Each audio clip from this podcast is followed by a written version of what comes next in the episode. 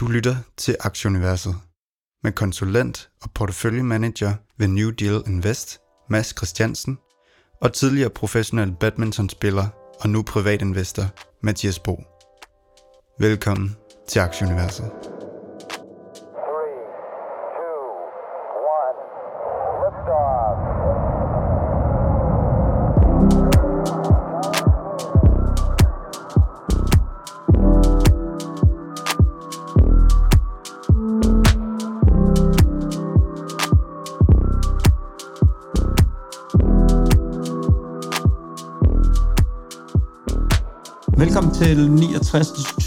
Udgave af podcasten Aktieuniverset. Det er i dag fredag den 21. januar.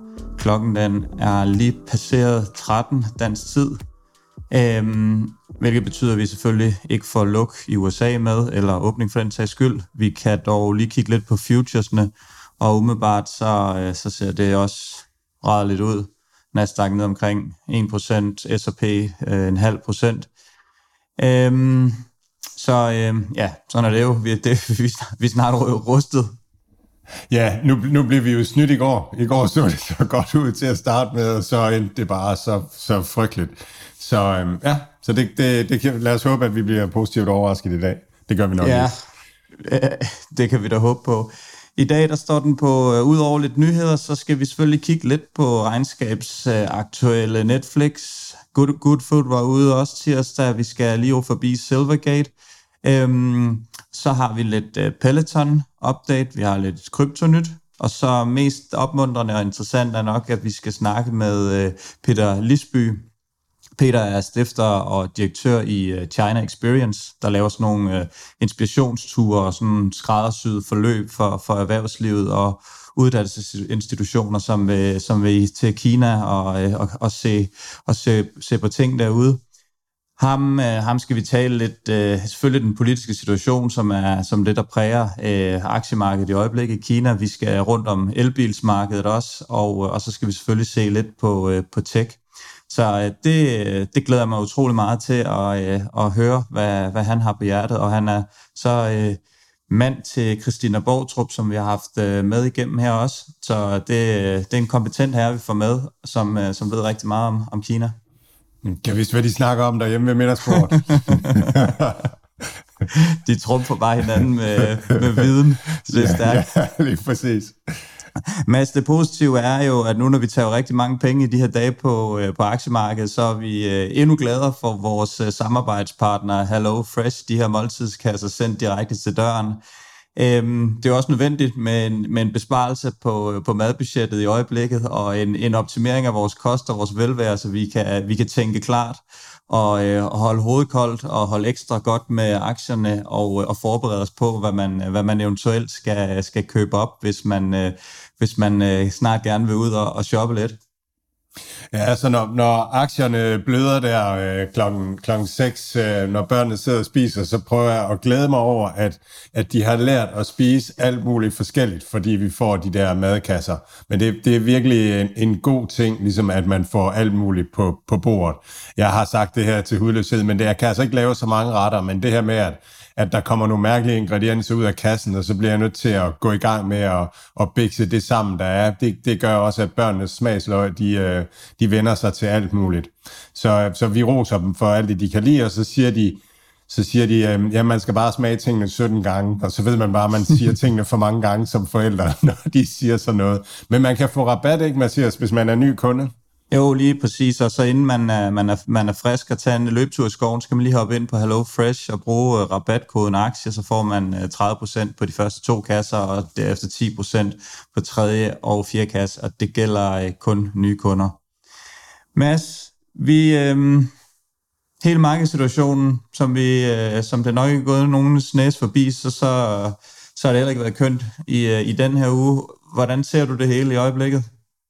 Jamen, det er, det er lidt som jeg har sagt øh, de sidste par gange også, at, at, øh, at de tekniske analytikere og folk, der er gode til time market, som jeg følger, de snakker om det her med, at, at markederne er ved at, at rulle over, og, og, og vi godt kunne se ind i en nedtur.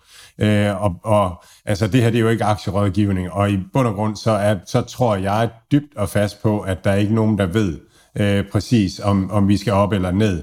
Men, men det, som historien er derude, ikke, det er, at hvis vi ser det sidste år, så startede det med, at, øh, at de her små spekulative børsintroduktioner, SPAC, at de blev skudt ned øh, i løbet af foråret, og, og mange af, af tech-aktierne blev også øh, skudt ned.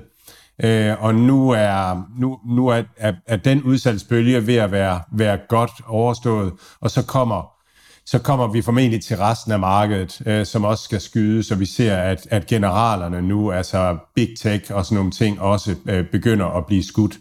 Og så talte så om, at, at det er ligesom dot-com-boblen, og, og, og det her det er i hvert fald værre end coronakrisen. Altså de her kursfald er, er større og hårdere ved min portefølje, end, end coronakrisen var. Og vi er tilbage til prissætning før øh, coronakrisen på rigtig mange af de her øh, digitale øh, virksomheder. Jeg synes, at der er en, betydelig forskel øh, på, på øh, uh, dot-com-boblen. Altså en aktie som PayPal, tror jeg, er 50% nede også nu efterhånden, hvis ikke mere. Øh, og det er jo da, øh, synes jeg, man må sige, en sund virksomhed, som har en masse brugere og faktisk har et, et solidt cashflow og, og sådan nogle ting. Og det gælder rigtig meget af, af det, der er skudt rigtig langt ned nu. Øh, så så, så ja, jeg, tror, jeg tror, vi skal forberede os på, at det kan godt være, at, at vi skal længere ned over de næste uger. Det kan også være, at, at, at det er ved at bunde ud.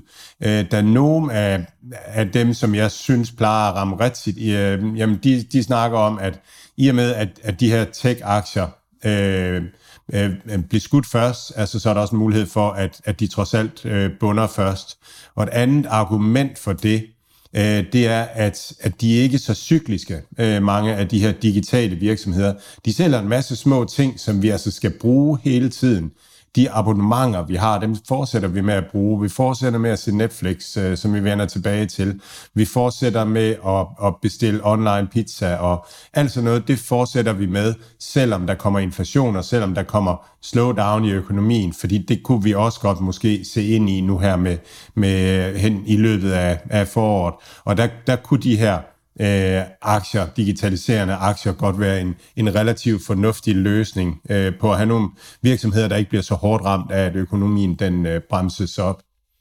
Ja, man kan også sige, at, at når man ser sådan helt fundamentalt på det, nu kommer vi ind på lidt senere med, med med nu, den her økonomiske vækst i USA måske ikke er helt så, så stærk, som man regner med, men generelt ser økonomien sund de her virksomheder, vi, mange af dem, vi, vi nævner, øh, i hvert fald de, de større af dem, som ikke er de her lidt, lidt riske aktier, de er også sunde, øh, og det er simpelthen bare et generelt øh, markedsselloff. Der er ikke noget, der, der sådan er ude og indikerer, at øh, jamen Apple, de, de leverer ikke det, de skal, eller øh, Amazon gør heller ikke, eller et eller andet. Så det er et generelt selloff, og det er svært sådan rigtig at gardere sig mod, så skal man så tro at, at kan forudse fremtiden, men, men som vi snakker om, jamen man investerer i virksomheden på den lange bane, og, og for mig at se, at der ikke noget fundamentalt, som har ændret sig i, i mange af de her virksomheder, som, som jeg kigger på, eller indeksene for den sags skyld. Det er bare et generelt nervøsitet, der er en, en del spændinger rundt omkring. Vi har noget Ukraine, øh, Rusland øh, ting, som, som rigtig kan sætte et rigtig stort aftryk, hvis det er, der skulle ske noget. Vi har Taiwan og Kina, vi har Kina og USA, vi har nogle politiske, som, som gør, at, at det kan udløse nogle virkelig store kursfald, hvis, hvis der, Gud forbyde det, skulle, skulle opstå et eller andet øh, ballade.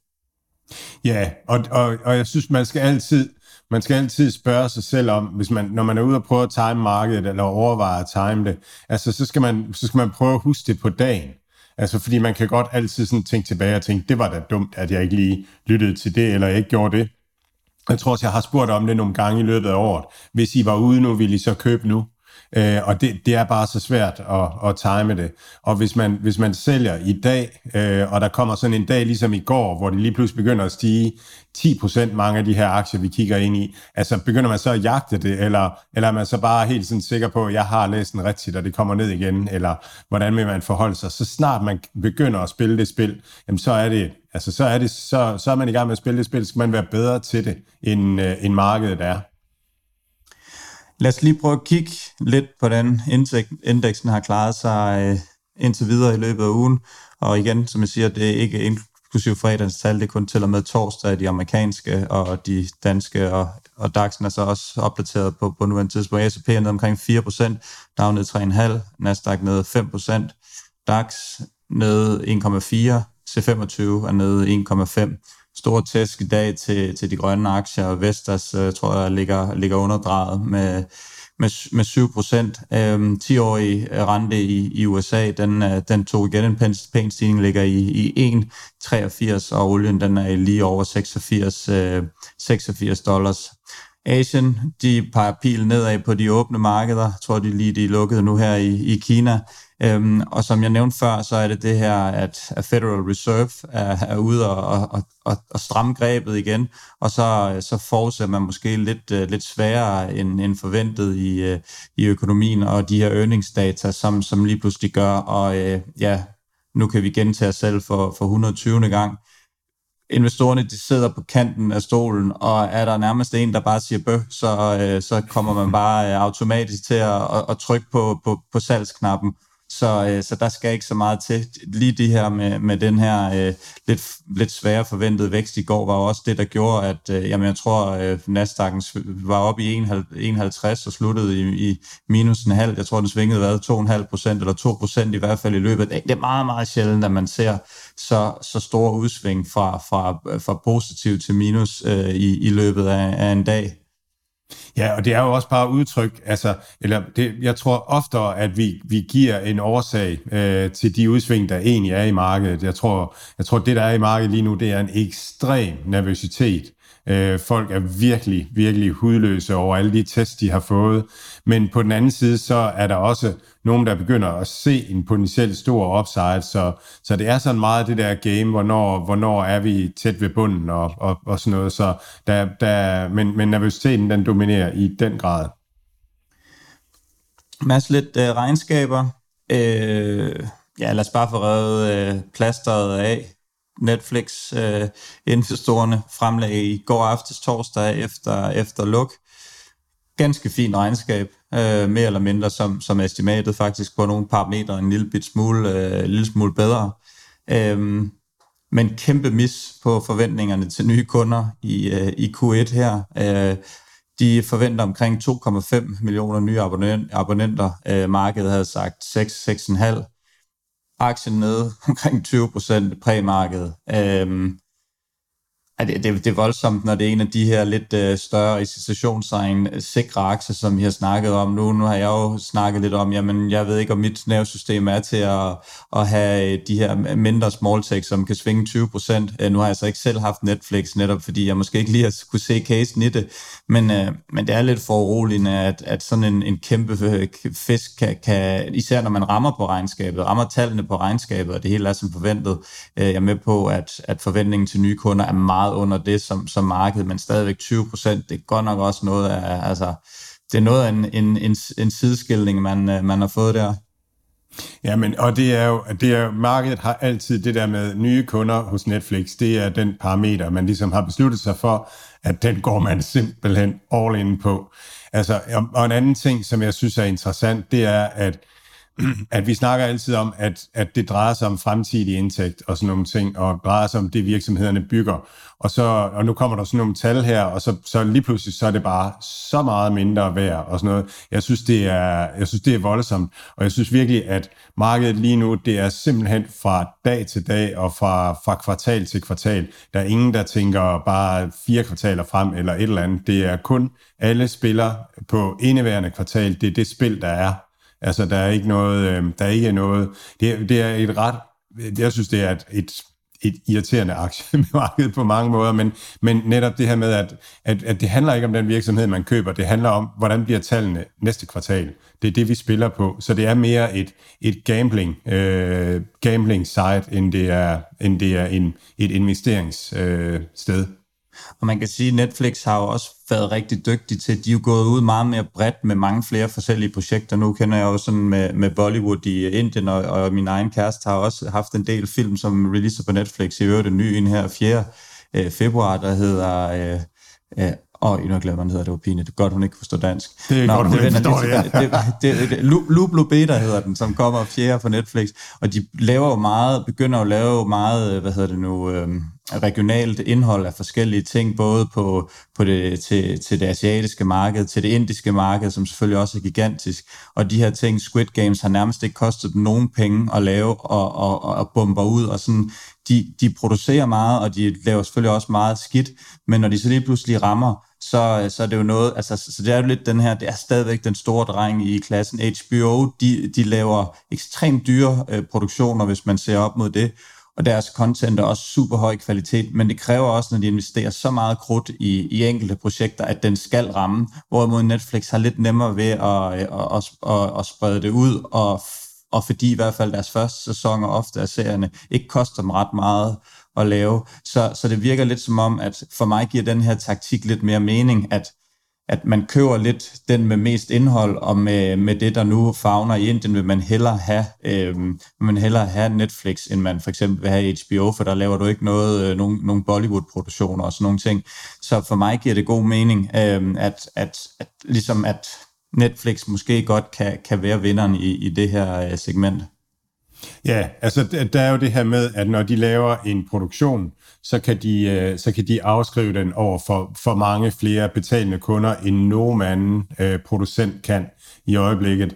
Og tilsvarende, som du siger, at når de laver en lille produktion, altså så, øh, så har de så mange brugere, at det kan blive til et, et hit, som Squid Game og den her den her dumme serie med de der tiger i, øh, i USA, der også bare på en eller anden måde blev, blev et helt vildt hit. Ja, han var fed. Ja, okay. men men øh, så, så det er det er det. Og så noget af det, som, som, øh, som, øh, som internettet kan, og som, som er anderledes end den gamle fysiske verden, det er det her med perfekt lokal information.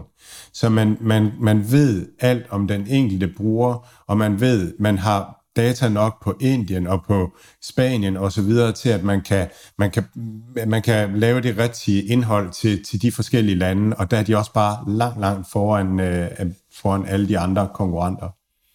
Netflix, kunne du finde på at, øh, at købe den nu her 20% med fra, fra i går?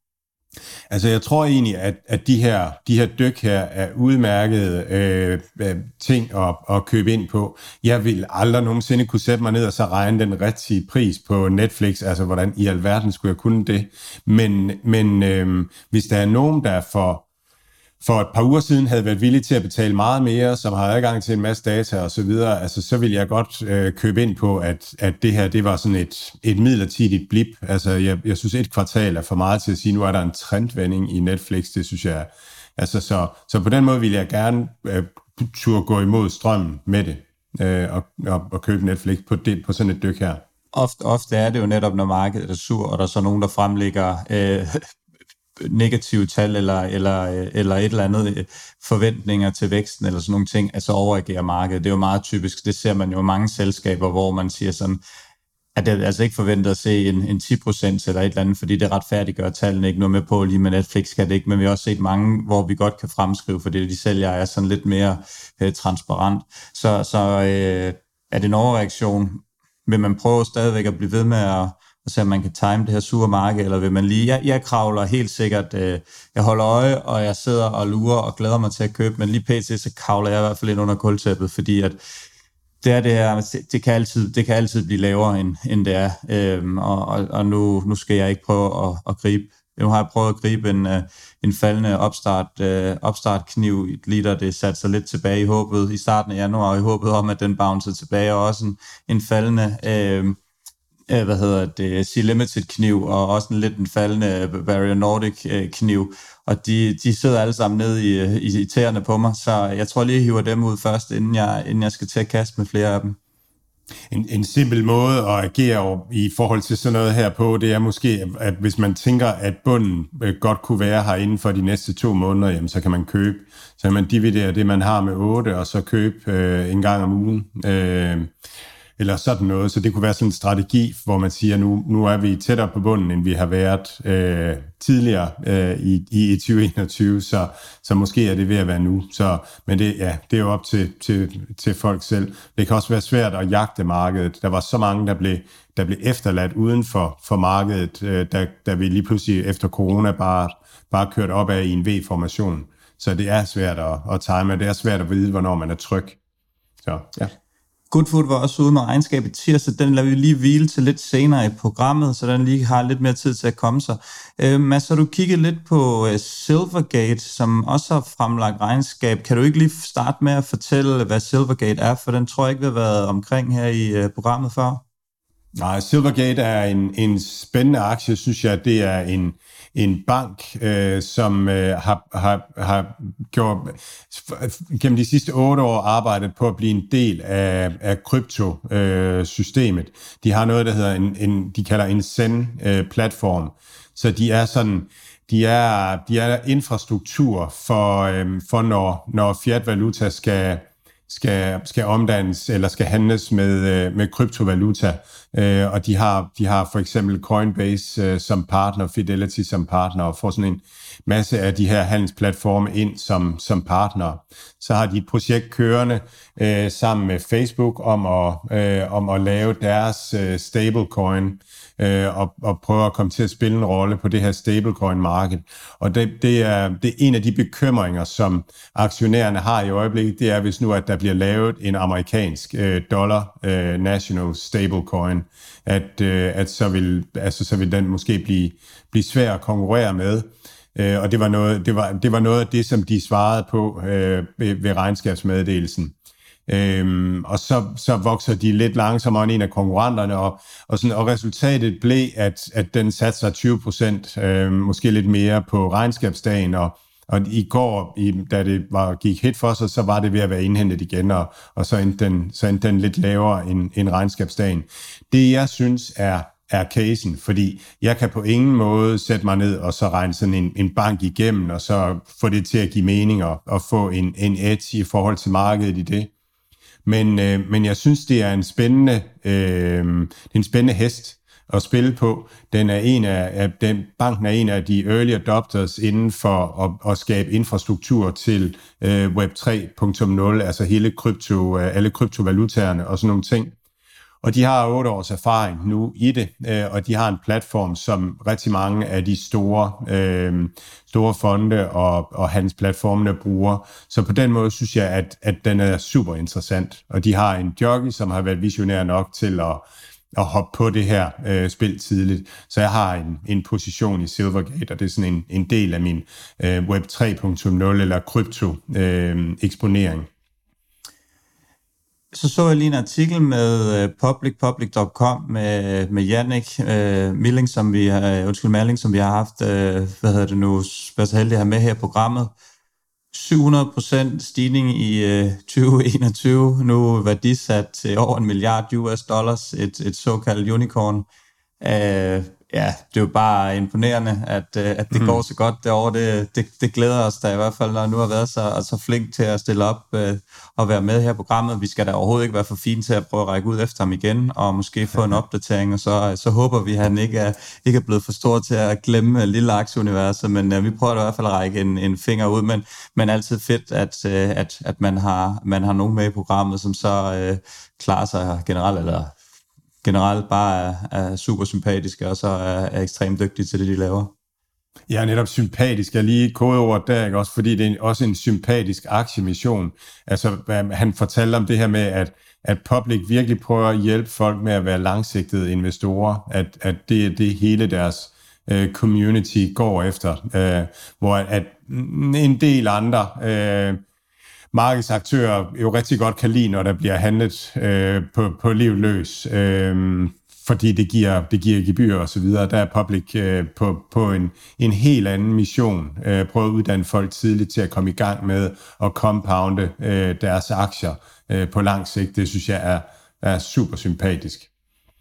En anden aktie, som, øh, som jeg måske aldrig helt har haft fedus til, og det er selvfølgelig også meget nemt at være bagklog, det vil jeg så også, i og med det til trods alt, at jeg er en del af podcasten, så vil jeg også lov at være det. Øh, Peloton, det har ikke været sjovt. Øh, endnu en gang rigtig skidt. De har, de har meddelt her 10. 10. januar, at de stopper produktionen. Det er vist noget med, at en af deres cykler, den, den billigste udgave, den bliver stoppet for, for produktion indtil marts måned, og deres luksusudgave indtil juni måned. Der er noget med deres treadmills, altså løbbåndene, de, øh, hvad hedder det nu, heller ikke øh, bliver produceret faktisk måske, jeg tror det var mere i år, hvis jeg ikke husker forkert. Øh, folk er, er hoppet lidt tilbage i, øh, i fitness, øh, fitnesscentrene, vil gerne ud og være sociale, og de, øh, de har det svært.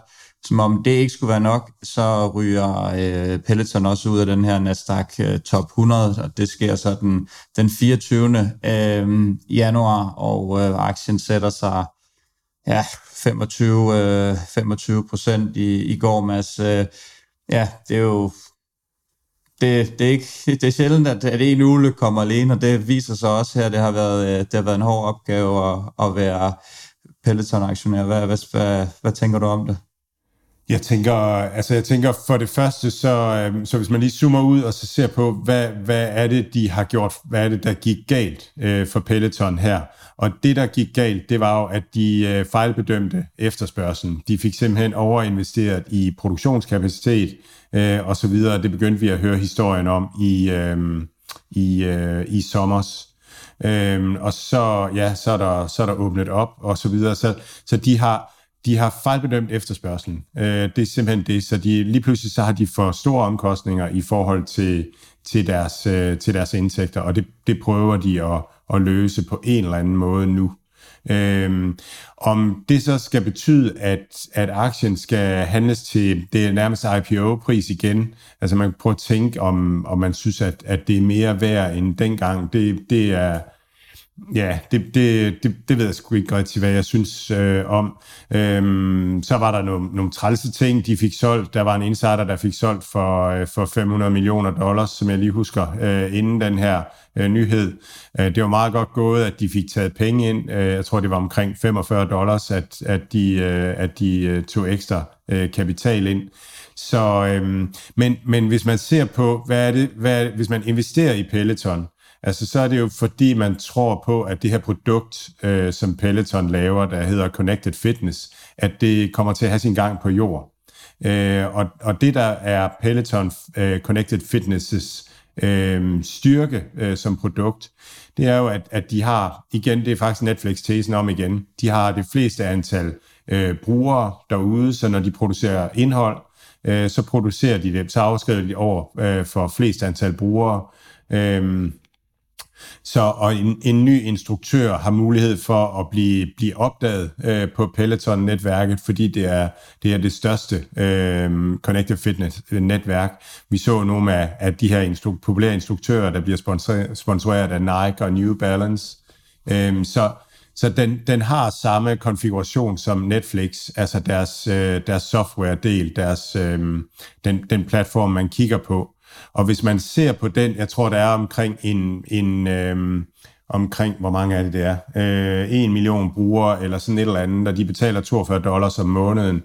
Øh, og hvis man regner det sammen, jamen, så har den en, så har bare, bare, øh, bare, bare den digitale platform del, har en multiple, som er sådan okay øh, at kigge på, og så skal man, øh, ja, så skal man bare have, eller bare siger jeg lige nu, men så skal man have hardware-delen til at gå i nul. Og, og det, er jo, det er jo hardware-delen, der trækker ned nu. Man sige, hvor meget betyder det her for den langsigtede case på Peloton? Og der, øh, der, jeg tror, at der er en okay chance for, at, at, øh, at der er en overreaktion øh, i markedet nu øh, på det her. Øhm, og der er også en, en mulighed for, at, at de bliver købt op nu, fordi det, man kan sige, at nu bliver penge bliver lidt, lidt dyre for dem, øh, hvis det er sådan, at de har for store udgifter, faste udgifter, øh, i forhold til indtægterne på deres platform. Jeg har jo hørt det her, som, som vi også har fået, øh, når der har været diskuteret den her aktie fra, fra folk, der virkelig er cykelangstøjtasser og, og kører spænding og har, har prøvet de her øh, produkter, at deres produkter jo ikke er super gode. Øh, det ser flot ud, deres design og sådan noget, men det er ikke, de er ikke de bedste produkter. Der er mange andre produkter, som er meget bedre til meget billigere penge. For mig Øhm, for mig tænker jeg, at den her software-del med de her programmer, der er allerede nogen ude. Nike, Nike har blandt andet begyndt at gøre det rigtig meget med den her Nike Training App.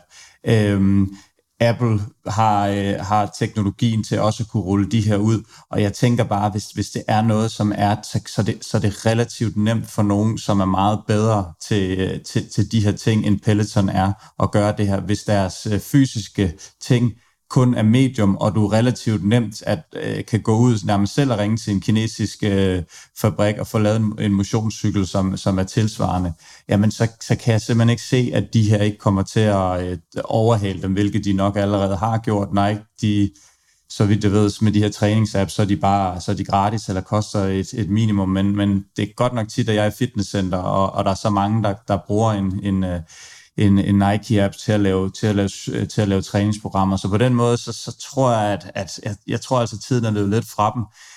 De, jeg synes, de havde en, vi snakkede om det der i sommer, da vi havde, øh, vi havde en gæst i studiet, om, der hvor jeg ser, at det kunne være smart, det kunne være, at, at de måske fik en chance til at, øh, at merge ind i, i, i, B, øh, i, i B2C eller B2B-markedet og, og lave aftaler med for eksempel Marriott-kæderne, så alle Marriotts hoteller har det her, fordi det kan jo være en delighter for Marriotts kunder, som er primært amerikanere, der altid der er svårt til at bo på Marriott-hoteller eller deres øh, søsterselskaber, når de rejser til Asien og alle mulige andre steder.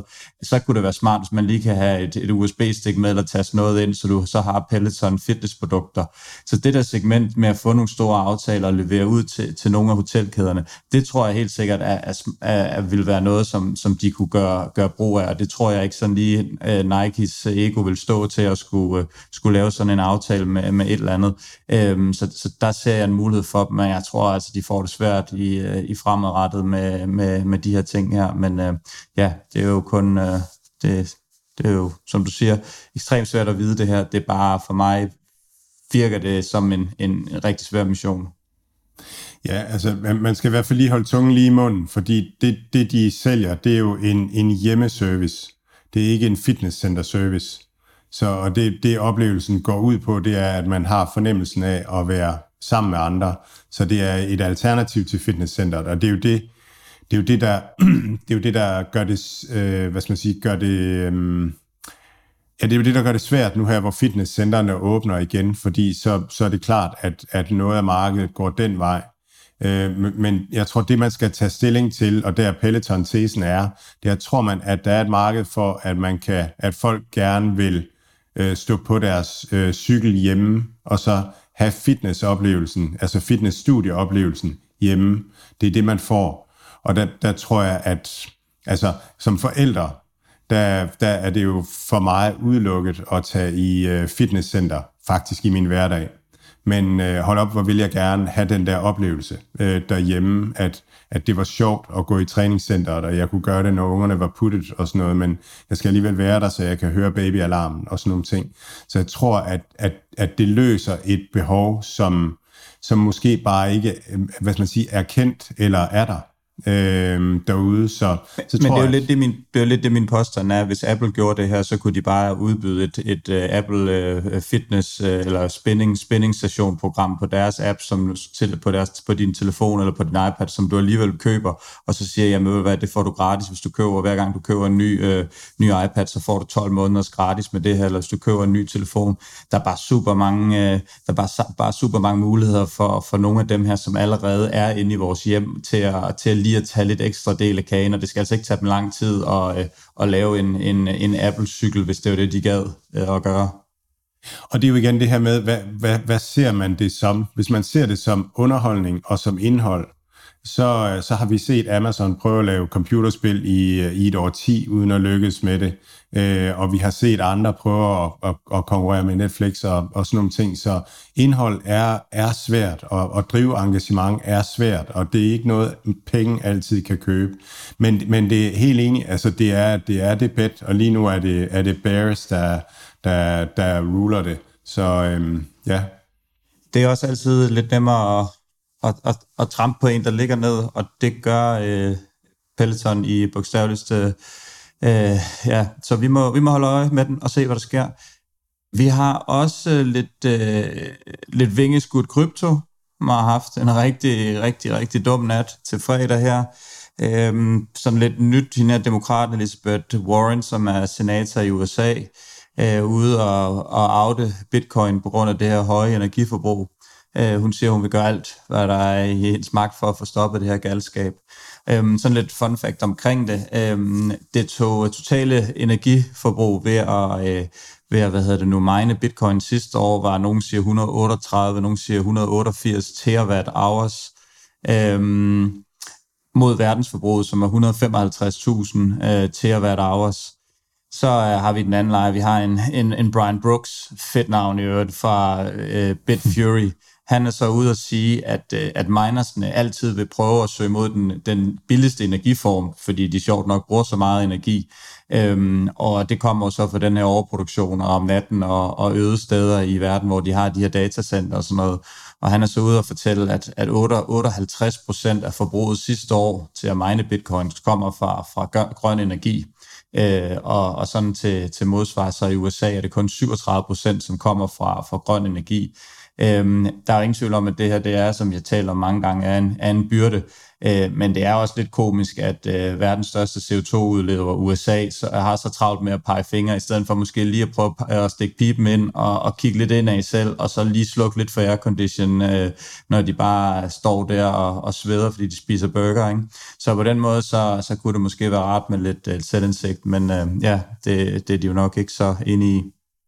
Og så skal man jo altid huske, at, at det at mine, det, det, det betyder at lægge øh, datakraft til øh, nogle, nogle processer, nogle, øh, at, at der bliver beregnet noget, eller der bliver komputeret et eller andet. Så, så hvis ikke der blev minet, så skulle det også beregnes et eller andet andet sted, og informationen skulle stores et eller andet andet sted og, og måske var der nogle biler, der skulle ud og køre, eller nogle mennesker, der skulle ringe sammen, eller altså så, så på den måde er det jo ikke bare, det er jo ikke bare nogen, der sidder og laver noget galskab, det er jo også noget, der rent faktisk lige så stille begynder at løse et problem ude i samfundet, og så har vi jo for eksempel Hive, som øh, som kører på, på, kun på ren energi. Og det, det tror jeg, at, at de her computere er meget, eller at, at minerne er meget opmærksom på, at, at det er det, man skal gøre.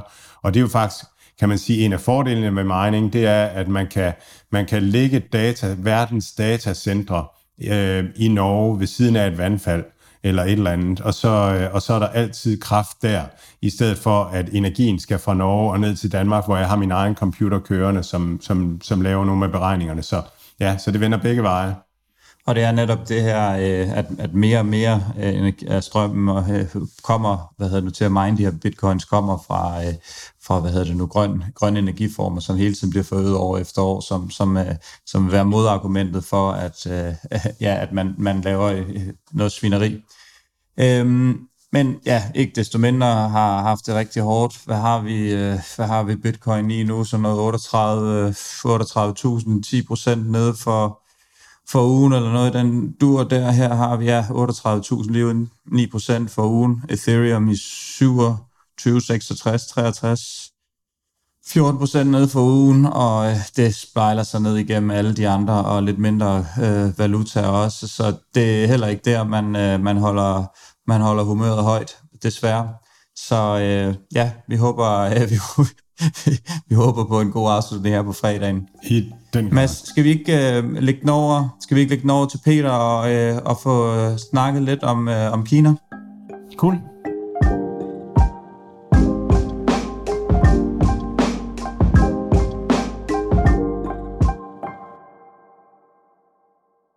Denne episode af Aktieuniverset er bragt til jer i samarbejde med HelloFresh. Vælg mellem en masse spændende retter og få dem bragt direkte til døren i passende portioner, klar til at tilberede. Brug koden AKTIE ved checkout for at få 30% rabat på de første to kasser og 10% rabat på de næste to kasser. Peter, tusind tak, fordi du gider være med os i dag. Øhm, altid mega spændende at skulle, uh, skulle snakke om, uh, om ting, man ikke har så meget forstand på, og du sidder ude i, i Shanghai, og vi skal, vi skal tale en lille smule uh, Kina i dag. Um, tak fordi du gider at være med. Velbekomme, selvfølgelig. Vi bliver nødt til lige, sådan at lige starte med lidt baggrund. Den her Kina-interesse, hvor, hvor, hvorfor, hvorfor er Kina så interessant i, i din verden? Jeg har beskæftiget mig med Kina gennem de sidste øh, 16 år med den forretning, jeg har drevet China Experience, øh, øh, og har været ude og besøge mange af de her virksomheder, som vi nu kigger på rent investeringsmæssigt, aktiemæssigt øh, og har set den øh, udvikling, som de har været på. Øh, og hvis man kigger på Kina i dag i 2022, som det nu hedder, jamen så er Kina rykket op i Superligaen øh, i forhold til teknologi og innovation, og de har øh, fuld fart på øh, i forhold til at forme øh, mange af de teknologier, som skal bære øh, samfundet frem øh, fremadrettet. Øh, ikke bare i Kina, men også i, øh, i hele verden. Så det er blevet endnu mere interessant, hvis man synes, at, at ny teknologi er spændende. Øh, og jeg er jo også meget borget af det, som, som, som har med det grønne, om, øh, grønne omstilling at gøre, øh, og, og få skabt nogle nye ting øh, på det område. Og der synes jeg, at Kina er super interessant, fordi de virkelig rykker på det. Og lige præcis de her, øh, det grønne omstilling. Øh, nu har jeg også rejst i Kina mange år, startet med at komme der i, i 2000, og jeg har også set de her øh, kæmpe byer blive, blive bygget op, og jeg har set de her øh, grønne elbusser og så videre, og, og det vender vi tilbage til lige om lidt. Vi, vi bliver nødt til vi bliver nødt til simpelthen lige at starte med det her politiske, fordi det er jo det, der lidt præger verdens, øh, verdensbillede og aktiemarkedet i øjeblikket i hvert fald for, for meget af de her kinesiske, øh, kinesiske aktier, som også er, er noteret i USA, og den her øh, politiske dagsorden. Kan, kan du ikke sådan lige sætte, sætte et par ord på, hvordan det er i øjeblikket, og, og hvad det præcis der er, der foregår derude? Jo, altså jeg tror, at man øh, igen skal, skal se det, der foregår i år. Man har kaldt det for sommerstormen, det der er foregået omkring øh, af alt med tech crackdown på, på i særdeleshed de store øh, øh, øh forbrugere, tech virksomheder Alibaba, Tencent, øh, JD og dem her, som vi kender alle sammen. Øh, det, det er dem, dem, dem, der har været ekstremt meget øh, fokus på. Hvis man kigger på det øh, øh, historisk, så har Kina jo øh, fra tid til anden lavet sådan nogle oprydninger i deres samfund og, og sorteret i ting og, og ændret på ting. Øh, de laver i virkeligheden rigtig mange øh, nye policies hele tiden. Jeg tror, at det, der har gjort, at det har ramt os i den vestlige verden, det er fordi, der er mange af os, der har investeret i de her virksomheder, har jo set, at, at vi har tabt øh, mange penge på det, og det er, det er virkelig øh, styrtet øh, ned øh, faktisk hele året. Øhm, men, men hvis man kigger på det sådan helt overordnet set, så er Kina i gang med at lave et, et, et moderne samfund, hvor der er behov for at lave nogle opstramninger. Og det, der er behov for i forhold til teknologi, øh, det, det, det er to ting. Øh, det er kontrol øh, fra centralmagten i Beijing. De vil have mere kontrol med de store tech-virksomheder. Det er ud fra en, tech, øh, ud fra en, en investeringsmæssigt synsvinkel selvfølgelig ikke super fedt. Jeg tror ikke, man skal være så skræmt af det dog. Og den anden ting, det er, at man har simpelthen behov for at lave noget regulering for der har ingen regulering været på det her marked de sidste 30 år. Det har simpelthen været det vilde vesten, og de har taget den til ekstremer, mange af de her virksomheder. Så det er i virkeligheden den tech-regulering, som vi også ser foregå i Europa, og formentlig også kommer til at foregå i USA. Øh, kineserne har bare gjort det ret konsekvent, øh, ret hårdhændet og måske en lille smule kluntet, øh, og derfor kommer det sådan lidt bombastisk ud. Men jeg tror ikke, det er noget, vi skal være sådan voldsomt bekymret for, hvis man kigger på kinesisk øh, aktie som en investering øh, på, på det lange sigt, så tror jeg ikke, det er noget, der kommer til at, at ændre det store. Nej, nu siger du det her, det, det, det, er en, det er en kluntet måde at gøre tingene på. Det er jo også det, der, der fremmer, eller sådan springer i øjnene på folk, at, at når man lige pludselig går ud og gør noget meget sådan meget pludseligt og meget hårdt, så, så tror jeg, der er mange, der sådan tænker, specielt i aktiemarkedet, der kan man jo ikke lige nogen form for negative nyheder eller noget sådan meget ekstremt. Der vil man jo gerne have den her sådan bløde tunge, og at måske på et eller andet tidspunkt har vi tænkt os at, at lave reguleringer. Men det, den her måde med at gøre det på, er det, er det sådan, er det vores verden, som er lidt gammeldags i tingene, at, at, at det er jo egentlig reelt set mere effektivt bare at sige, jamen i morgen, fra i morgen, så, så gør vi sådan her. Hvordan, hvordan ser du det? Ja, men det, det, det tror jeg på, på sin vis, du har, du har meget ret i. Altså, øh, som, som, øh, sådan som jeg anskuer det, så kigger vi jo ind på Kina med øh, et, et særligt kritisk sæt briller, øh, og på mange områder øh, med rette.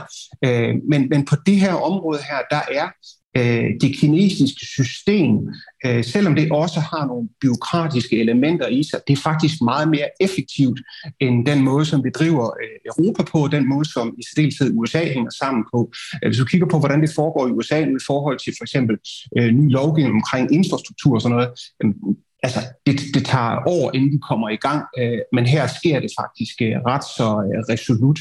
Øh, der er en anden pointe omkring det, det er, at, at, at det kinesiske samfund, det forandrer sig også så ekstremt hurtigt. Det må du også have oplevet, når du har været her sådan med jævne mellemrum, at, at konteksten lige pludselig har forandret sig fuldstændig.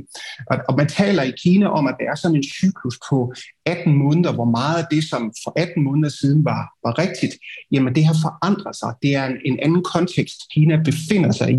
Og det er fordi, de laver de her øh, store nedslag øh, i forhold til, til lovgivningen, i forhold til regulering, øh, som er lidt bombastiske, men som er med til at flytte samfundet i den retning, som Kina øh, tænker og, og tror er, er det rigtige for, for Kina. Helt sikkert. Ja, men jeg, jeg, jeg, kan, jeg kan tydeligt ikke, ikke genkende til det.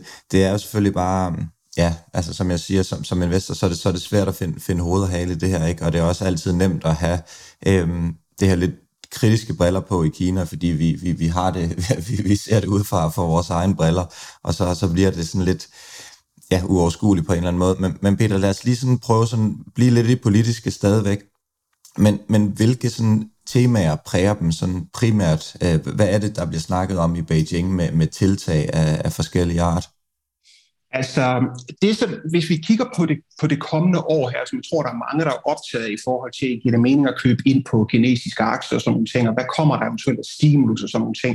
Men så har der, så er der været et, et stort møde her i, øh, i december måned, hvor øh, man, man diskuterede øh, politikken øh, og økonomien sådan going forward. Og det, der kom ud af det møde, det var sådan samlet set, at man ville øh, gå ud og, og, og stimulere markedet, og, og nogle af tingene er allerede sket. Man har hævet kreditlimits for bankerne for at få nogle flere, øh, flere penge ud og, at arbejde. Man har faktisk også været ude og sænke øh, de længere renter øh, i Kina. Øh, Kina har opereret på en anden måde end, end stort set resten af verden, i hvert fald den vestlige verden, Europa og USA, hvor man har haft negative renter. Men så har man da haft indlånsrenter i Kina. Dem har man altså sænket nu, eller udlånsrenter, undskyld, har, man, har man simpelthen sænket nu for at få lidt mere gang i økonomien. Og så har de sagt, at de vil stimulere øh, tech og innovation, meget paradoxalt i forhold til, til tech crackdown, så man, man slår ned med den ene hånd, og så stimulerer man øh, med den anden hånd. Men det har noget at gøre med, at hvis man kigger i, i, i Kinas øh, strategier og planer, 2025-planen, lad os tage den som, som er sådan en hjørnesten af det, der foregår i de her år, jamen så er øh, øh consumer tech, forbrugerteknologi, altså e-commerce basically, det er ikke en del af planen. Det er ikke det, Kina skal leve af på den lange bane. Kina skal leve af hardcore teknologi. Det er semiconductors, det er robotter, det er rumfartsteknologi og den slags ting. Og det er det, kineserne benhårdt satser på. Så hvis man, hvis man har hørt de tidligere taler, så var man godt klar over, at der ville komme noget på det her område. Men selv os, der sidder tæt på det, vi har også været ved at finde ud af, øh, om man skal tage det ned som, at det her det er en reel warning øh, for det her område eller ej. Øh, men jeg tror ikke, vi har set det sidste. Der kommer til at ske flere ting på, på den side øh, også i, øh, i det her år.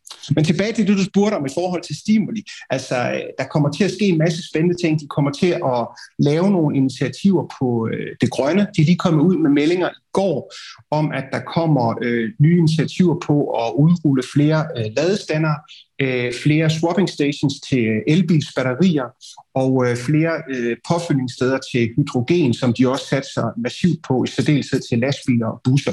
Så øh, de gør rigtig meget på, øh, på det grønne, og det er meget handling og ikke så meget øh, snak, øh, og det kan jeg rigtig godt lide. Øh, rent aktiemæssigt giver det god mening.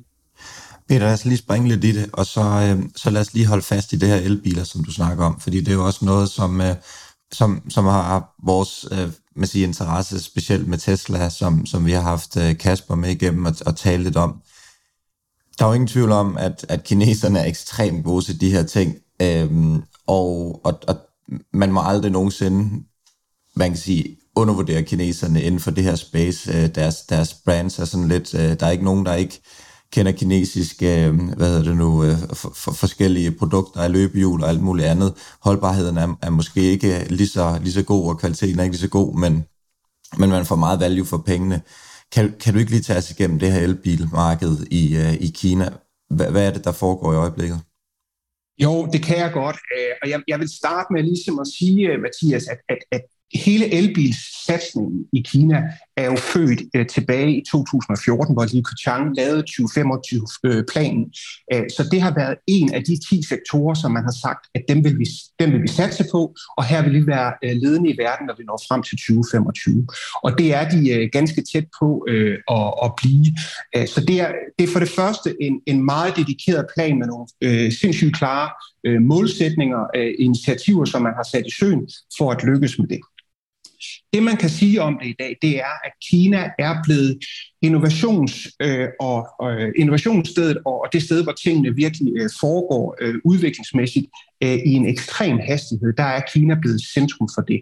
Øh, USA øh, står øh, fuldstændig tilbage på rongen og slet ikke innoveret på det her område, med undtagelse af Tesla naturligvis. Øh, og så har vi Europa, som har været lidt i stampe i, øh, i længere tid. Øh, så, så det her det er sket på bekostning af, at man ikke rigtig har, har, øh, har set det her komme, hverken i øh, Europa og USA. Og i dag har vi faktisk, som sagt, den største produktionsbase, den største innovationskraft. Når der bliver bygget nye batteriplans plants fra, fra, fra øh, verdensledende øh, batteriteknologivirksomheder, jamen så laver de det i Kina, fordi det er her, man har verdens største marked for elbiler og verdens største øh, innovationsbase. Så, så det er ligesom det første.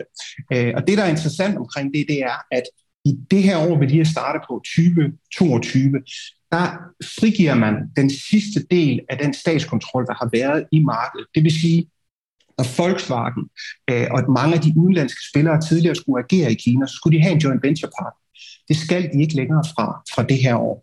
Og det betyder, at investeringsraten i øjeblikket for de her store mastodonter ind i Kina for at lave nye fabrikker, øh, assembling plants, øh, batteriteknologi og alt muligt andet, den er massiv. Øh, og det betyder bare, at det her det bliver endnu mere tydeligt, at det bliver et klondike for, for elbiler og for autonomous driving i det hele taget, øh, når vi kommer længere frem. Men Du siger det her med, undskyld jeg afbryder Peter, men du siger det her med, at, at de udlandske selskaber også ligesom bare får, får mulighed for at flytte ind. Man, man er ikke der, hvor man siger, ved du hvad, øh, lidt, lidt kinesisk, øh, sådan den måde, det normalt set er på, at, at de her konkurrencevilkår er en lille smule fordrejet, øh, fordrejet og at man, man heller bare vil tage de lokale og domestic selskab til at bygge det her el. Åbner man bare op, så Tesla, Volkswagen, BMW, alle bare kan, kan komme ind og, og sætte sig på det her det, det gør man, øh, og det gør man først nu, fordi at Kina er ledende på mange af de nye teknologier. Så når vi i den vestlige verden er fastlåst i en viden og en tænkning og en tro om, at Tesla er det ypperligste inden for elbiler, så er vi bare nødt til at erkende, at det er de ikke længere. Øh, fordi mange af de nye teknologier, mange af de nye biler, som kommer på vejene i Europa i det her øh, år, de er om ikke langt foran, så helt op på siden af, og nogle af dem væsentligt foran foran på en række forskellige områder. Øh, både i forhold til batteriteknologi på kørselslængde, på hastigheden, hvor med man kan oplade sine batterier, swappe batterier, øh, hele interfacet i, bilen, hele autonomous driving tilgangen, hvor alle de biler, der kommer ud fra Kina nu, øh, langt de fleste af de der premium biler, de er klar til det næste niveau i forhold til autonomous driving. Og det sker allerede i, i Kina faktisk. Vi har den store internetgigant Baidu, som er ja, i lighed med, med Google i den vestlige verden, øh, de har fået tilladelse til at køre øh, altså selvkørende taxaer i, i Beijing nu. Så når du kommer ud næste gang, så, så det er det en mulighed. Altså det, det sker allerede. Så, så, så, så udviklingen går ekstremt stærkt. Der kom, ud, der kom nyheder ud fra Shanghai Government her i, i går, at de vil lave fem testzoner mere i Shanghai District med autonomous driving og har givet license til nogle selskaber, som ikke er annonceret endnu, hvem det er, som får lov til at køre øh, selvkørende taxaer i Shanghai i år. Så, så, så det er øh, på, på, på fuld vej ind. Øh, så, så, så den udvikling der, der er bare fuld speed på den. Giver regeringen, er det sådan simpelthen også de inde og øh, give økonomisk tilskud til de her, selv de her lidt større spillere, eller åbner de bare op og siger, ved du hvad, øh, Kina er jeres øh, legeplads, så, så I kan bare tage jeres, øh, jeres, jeres grej og så komme ind og, øh, og, og mos på her? Begge dele, og det er det, der ofte gør det svært at anskue, hvad der, hvad der er op og ned i tingene, fordi de gør rigtig mange forskellige ting samtidig. Det er ikke særlig enkelt.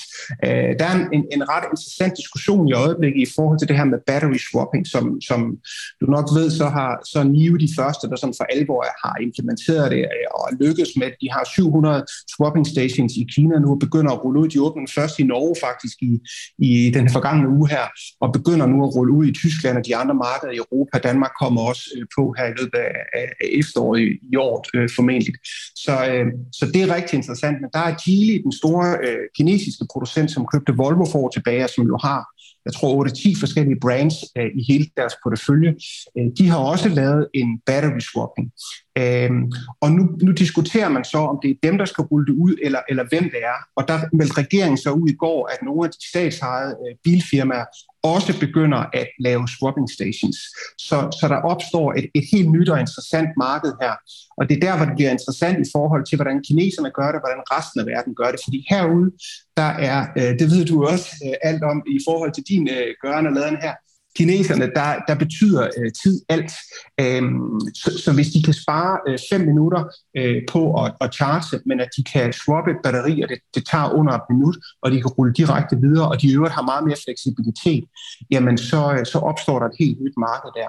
Og det kommer nogle af de statsejede bilproducenter simpelthen også til at rulle ud, så der opstår en, en måske lidt skæv konkurrence, men det er også et spørgsmål om, om en masse andre elementer i markedet, øh, hvem, der, hvem der ultimativt vinder markedet, og hvem der klarer sig godt. Peter, er der sådan et, øh, hvad kan man sige, et, et øh, hvad hedder det sådan noget, an, anmeldelsessystem om, hvad der fungerer godt, sådan, som vi kender med anmeldelser af restauranter og alt muligt andet. Kører man også det omkring det her med, med de her øh, altså batteriswaps og de her elbiler, sådan, så man sådan kan kan, kan fornemme lidt, hvad, hvad folket gerne vil have, eller øh, hvordan, hvordan ser det ud?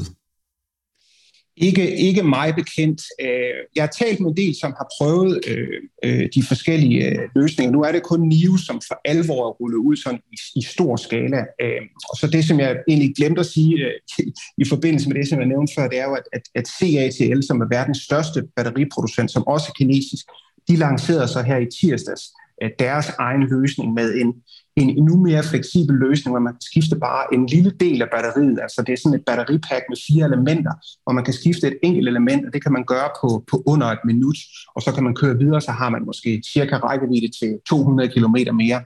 Så, så, så der sker ekstremt mange ting. Men jeg tror, man skal huske på, at det nye Kina, og det som Kina ønsker at gøre nu med deres 2025-plan, og den nye, øh, det nye gearskift i økonomien, det er at lave kvalitetsprodukter. Så vores tilgang til, hvad Made in China er, øh, når vi kigger 5 eller 10 år frem, der tror jeg, at vi kommer til at ændre vores tilgang til det fuldstændig. De sender simpelthen ikke varer ud i samme grad på markedet længere, hvis det er et premium marked, de, de arbejder i, som ikke er testet af. Før han havde de ikke den samme tilgang til det, fordi de ikke var oppe i den høje ende af værdikæden. Øh, de lå som underleverandør til de store vestlige spillere, så de havde ikke så meget i klemme øh, IP-mæssigt. Men det har de nu, og derfor er de nødt til at træde mere varsomt og være mere forsigtige og gennemteste med kvaliteten. Vi ved det også fra de øh, europæiske crash-tests, der har været af de elbiler, som er kommet til Europa allerede. De har været meget forundret over, at de har ligget helt oppe i toppen øh, på samme niveau med de tyske øh, bilproducenter, hvilket man slet ikke havde en fornemmelse af, at, at det var der, de ville ligge. Så, så de sender ikke i samme grad noget skrammel ud på markedet længere, øh, som, som de gjorde. Der er der allerede sket en væsentlig forandring så, så er spørgsmålet jo, om den vestlige verden tillader det, eller de gerne vil have det her prædikat af, at, at hvad, alt, hvad der kommer fra Kina, det er, at det er billigt, men det er noget skrammel.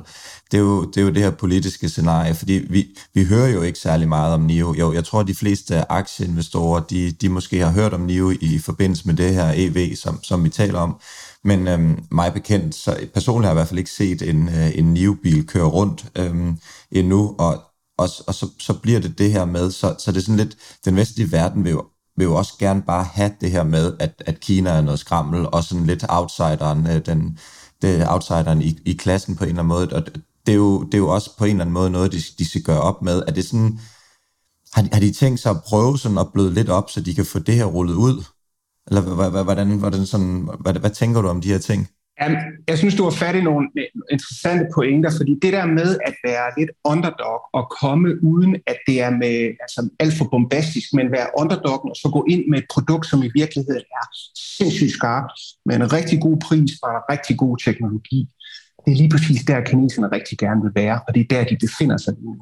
Øh, så det er rigtig interessant. Jeg tror, at når, når NIO bliver introduceret i det tyske marked i år, som er den store satsning, som de lige har startet med. De har lige annonceret deres tyske CEO i dag, øh, så, så der sker rigtig meget der, og de er i gang med en stor øh, europæisk ekspansion, hvor de også kommer til at starte op i England, i Holland, i Østrig, i Sverige, i Danmark og så Tyskland, men Tyskland er det første og det største marked, som de starter på nu, jamen så vil vi se nogle biler, som er altså, som fuldstændig ændrer den måde, vi kigger på øh, bilerne på, fordi den her ET7, som er kommet ud nu, den kan køre 1000 km på en opladning på det store batteri.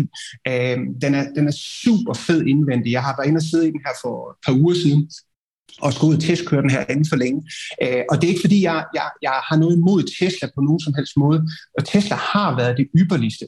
Men når man ser, hvordan de her nye biler øh, de ser ud, øh, hvordan øh, brugervenligheden er, øh, hvordan der er tænkt over alle detaljerne, så er bare nødt til at sige, at de får virkelig kamp til stregen øh, på den lange bane. Det er ikke den eneste, der synes. Det er der rigtig mange øh, kommentatorer derude, der, der, der jagter. Så jeg tror, det bliver sindssygt interessant at følge det her øh, den næste tid. Hvad, hvad, hvad, hvad, hvad prismæssigt, hvad ligger sådan en i, øhm, den her ja, topmodel for NIO? Har du nogen idé om det? Ja, jeg mener, at, den, jeg mener, at de her i Kina kommer til at prissætte den til, til 480.000 renminbi, som er cirka det samme i, øh, i danske kroner. Øh, men så har de, en, øh, de har den her battery as a service teknologi, hvor de går ud og siger, at du, køber, du kan også få en løsning, hvor du bare køber bilen. Og så er batteripakken, det er en serviceaftale, som du egentlig betaler ind på månedligt afhængig af, hvilket kørselsbehov du har. Så hvis du forestiller dig, at du kører rundt i København eller i Dubai nede hos dig, at du har bykørsel øh, i hverdagen, så har du kun brug for et lille batteripack. Du behøver ikke at slæbe rundt på et ton batteri øh, i, i din bil. Øh, og når du så skal køre en længere tur, måske til Sydfrankrig, så skifter du til det store batteripack, har det den måned, hvor du er væk, og så skal du egentlig bare swappe batteriet fire gange, så er du faktisk i vis. Så, så, så du ved, det, det kommer fuldstændig til at forandre den måde, som vi kigger på det her på. Og der har de jo så NIO været ude og lave en aftale med Shell globalt, og bruger deres øh, netværk øh, i hele verden til at udrulle de her swapping stations. De kommer jo nok til at ligge som perler på en snor ned ad autostradaen, så vi alle sammen kan få skiftet batteri. Øh, det vil være ideelt scenarie i hvert fald.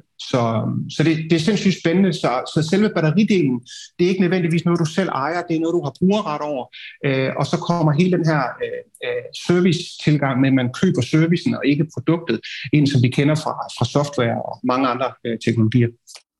Og, og der, jeg, er jo, øh, jeg har jo et, et løbehjul, eller i hvert fald indtil det blev stjålet i Indre København.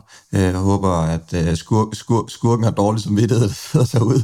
Men, men jeg tror, de fleste har prøvet det her med, at man, man køber et øh, genialt, det der Xiaomi løbehjul, øh, genial opfældelse øvrigt. Den her batteritid, som de nu sætter til 1000, øh, i hvert fald på mit løbehjul, når de så satte den til 25, det var nok mere øh, omkring 12 eller 14 kilometer. Så, så den her skepsis, man har lidt generelt set for, for alt, hvad der har med, med, med, med, med biler at gøre, eller med, med batteri at gøre, der tror jeg, jeg personligt i hvert fald, og det ved du øh, om nogen, at jeg ikke er en kæmpe fan af Tesla, men, men jeg kommer til at være rigtig kritisk omkring det her, når du siger, at man kan swappe et batteri, så den kan køre 1000 km. Øhm, jeg ved godt, at du, du ved, hvad du taler om, så det er ikke mod dig, men, men jeg tror ikke en skid på, at det kan køre 1000, øh, og jeg tror, at, at hvis det kan, så, så går der 6 måneder, og så kan det ikke køre 1000, så kan det køre 800 eller 700 eller 600, og så er det sådan, så vil jeg i hvert fald personligt sådan, det er det, der afholder mig pt. lidt for at, at købe en, en elbil. Det, det, det er simpelthen det her med, jeg stoler ikke på, at udviklingen er der helt endnu. Øhm, har, har man testet de her ting, eller, øhm, eller er det sådan... Altså, det har man. Man har, man har testet det under ekstrem forhold i Nord-Norge, i Sibirien og alle mulige andre steder. Og mange af de nye teknologier, der kommer nu, øh, er en amerikansk producent af batterier, som er i gang med at bygge en gigafabrik herude lige ved siden af Tesla. Øh, nogle, der hedder SES, som kommer op i en spec, øh, der hedder Ivanhoe, øh, forholdsvis snart på, på Nasdaq formodentlig. De har en sindssygt interessant batteriteknologi, fordi den kan, den kan lade hurtigere, øh, du kan køre længere, øh, den er sikrere, og den, den, den kan frem for alt øh, fungere under ekstreme vejrforhold, meget varme og meget kulde også. Så, så hele batteriteknologidelen øh, accelererer øh, enormt hurtigt i øjeblikket. Men tilbage til det, du sagde før, for jeg tror, det er en bekymring, som rigtig mange har, Mathias, at kan den så i virkeligheden? Ja, så jeg, jeg kørte selv i en, i en Volvo, øh, den her T8, øh, øh, da jeg var hjemme i Danmark øh, for ikke så længe siden. Og den, den stod til, at den kunne køre, det var sådan en hybrid, den stod, den kunne køre øh, 60. Jeg kørte aldrig mere end 40 på, på batteriet, så den, så den flad. Ikke? Altså, så jeg kender fuldstændig problematikken. Men, men jeg ved, at de tester er lavet på de her batterier fra NIO, øh, fra de europæiske standarder, øh, der, der er der kommet nogle øh, tal ud, og de siger, at bilen kan køre efter de standarder, man måler det tingene med blandet kørsel og forskellige ting i EU. Der kan du køre omkring 880. Så den er ikke på 1000, øh, men den er stadigvæk forholdsvis langt oppe. Øh, og jeg tror ikke, det er afgørende, om det er det ene eller det andet. Det, som, det, som NIO siger omkring det her, det er, Vores teknologi er mindet på, at man hele tiden kan swappe sit batteri.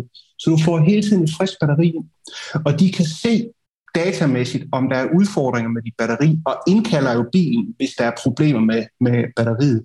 Og det, jeg synes, der er det mest interessante, det er, om det her om batteriswapping, om det bliver en, en standard, og om det potentielt kan være noget, som kan disrupte hele forretningsmodellen for Tesla. Fordi Tesla har baseret deres øh, tilgang til, at det er supercharging, øh, hvilket også fungerer fint. Men, men hvis det her det bliver den nye standard, øh, hvordan vil tester så kigge på det? Øh, så det er sådan nogle ting, jeg synes, der, der er sindssygt interessant rent investeringsmæssigt, om, om det her det tager af, eller det flopper igen. Der var nogen, der hed Better Place i Danmark, som, som prøvede for 10 år siden, og det var for tidligt, ikke? Øhm, hvis, hvis, hvis lige sådan prøver sådan at, og, og det er jo igen, det her det er ikke øh, rådgivning, det er, det er en debat omkring tingene. Vil du, vil du pege på en NIO sådan for os i den, i den vestlige verden, som, som kan investere i det? Fordi det er jo sådan, lige sådan umiddelbart den eneste af de her lidt større kinesiske bilproducenter, som er sådan relativt nemt tilgængelig for, for os at investere i. Er, er det der, du vil, du vil kigge hen af, hvis, hvis, man, hvis man gerne vil, vil hvad hedder det nu, blive eksponeret mod, mod den her sektor? Altså, øh, det, det jeg kan sige om det, det er, at øh, det er rigtig svært at finde ud af øh, at pick the winners øh, her i Kina i øjeblikket. Øh, som jeg også øh, har sagt i andre sammenhænge, der er, der er en konsolidering i gang i det her år, vi går ind i. Det er der ingen tvivl om, for der er for mange spillere på markedet, og der kommer nye spillere til hele tiden. Apple kommer snart, Xiaomi kommer snart, øh, Sony har meldt sig og sagt, at de også vil til at lave biler, så der kommer altså øh, enorm pres på, øh, på det her marked. Så det jeg selv har gjort, det er, at jeg, jeg er eksponeret på nogle af de nye spillere, faktisk alle de nye spillere, øh, øh, Xiaomi, undskyld, hvad hedder det, Xpeng, NIO og, og, og Li Auto, øh, som vi kender fra Nasdaq, og de bliver sikkert alle sammen afnoteret i løbet af året, så skal man til at handle dem i Hongkong i stedet for. Øh, og det er en anden snak, men, men øh, det er den del. Og så er der de gamle, de klassiske, og det er jo sådan nogle som Geely og sådan nogle som BYD, som er kæmpestore. De er meget større end de her nye spillere, øhm, og de har... Øh, de har nogle andre capabilities, de har nogle andre ting at slå på. Sådan nogle som BYD, de har deres egen batteriteknologi, og de har adgang til, til lithium selv, som er øh, springfarligt emne at, at tage op også. Det ved jeg ikke, om vi kan nå at diskutere, men, men, men jeg, jeg synes, det er sindssygt interessant det her med, med, med, med lithium, fordi hvis man kigger på det sådan helt enkelt, øh, uden det bliver alt for langhåret, Kina sidder på to tredjedel af verdens forarbejdning af lithium i dag. Og øh, når man fremskriver tallene og kan se øh, udbud og efterspørgselskurven, øh, så, så er det måske allerede i udgangen af 22 eller i 23, at øh, man får kæmpe udfordringer med ikke at kan producere lithium nok i forhold til den efterspørgsel, der er globalt.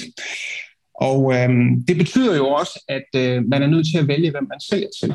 Øh, og der kan også godt komme nogle spændinger der, hvis USA og Kina sådan samlet set ikke kan finde ud af at få deres samhandel til at fungere på semiconductors og på andre ting. Der kunne jeg godt forestille mig, at kineserne bliver en lille smule protektionistiske der og tænker, okay, men så, så må vi finde ud af, om det er Tesla, der skal have vores lithium, eller det er BYD, eller, eller, eller hvem det nu er. Øh, så, så det er også en interessant øh, anskuelse. Det skal man lige have med i, i billedet. Men nu afsporer jeg diskussionen lidt, men, men det her med, hvem, hvem skal man satse på? Øh, selv mig, der følger det meget tæt i de kinesiske. Jeg er ret bred, øh, fordi øh, det er netop rigtig svært at finde ud af, øh, hvad der kommer til at ske. Det, som jeg føler mig ret sikker på, det er, at BYD og, og, og hvad hedder de, øh, Geely, øh, det er ret sikre bets. Det er meget store virksomheder, de er meget stabile, de har en solid indtjening, de har mange brands, de har ekstremt stor teknologisk capability, så de er, de er virkelig, virkelig stærke. Så de andre nye spillere her, vi nævner, Nio og de andre, de er lidt mere usikre. De er lidt mere øh, på, øh, på beatet med de nye ting, de er lidt mere sexede, men men der er også en større usikkerhed på dem. Det kan vi jo også se på deres aktiekurser lige nu. Det hele er jo styrtdykket nu endnu en gang. De har været med i hele faldet på, på Nasdaq her på det seneste.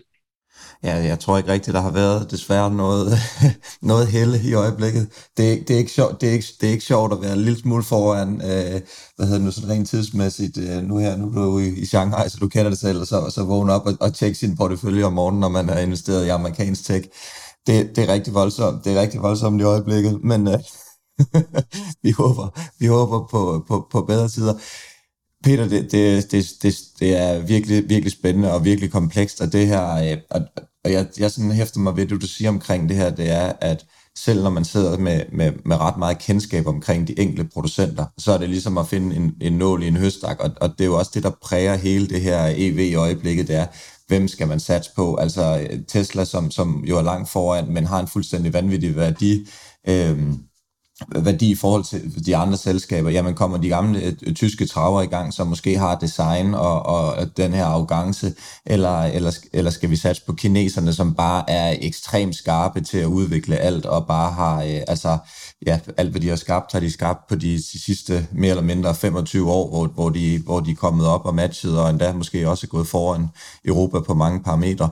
Så, så det er jo, det er jo ekstremt ekstremt kompleks. Man skal måske lidt, et eller andet sted kigge lidt mere efter en eller anden ETF eller noget, så man får en, en bred eksponering, i stedet for at prøve at kaste sig ud i, i alt for meget eksotisk, og, øh, og, og få den her eksponering. Det er i hvert fald sådan det, jeg sådan tager med for det, du siger, at, at ikke engang dig, som er rigtig tæt på det og følger det, har, har nogen som helst idé om, hvad, hvad, hvem, hvem vinderen er, eller hvad der sker. Nej, men jeg, det, det er fuldstændig rigtigt. Det er, en, det er en rigtig god pointe. Altså, det, det er rigtig godt at være bred øh, dækket ind, og øh, via en ETF kunne være en glimrende mulighed.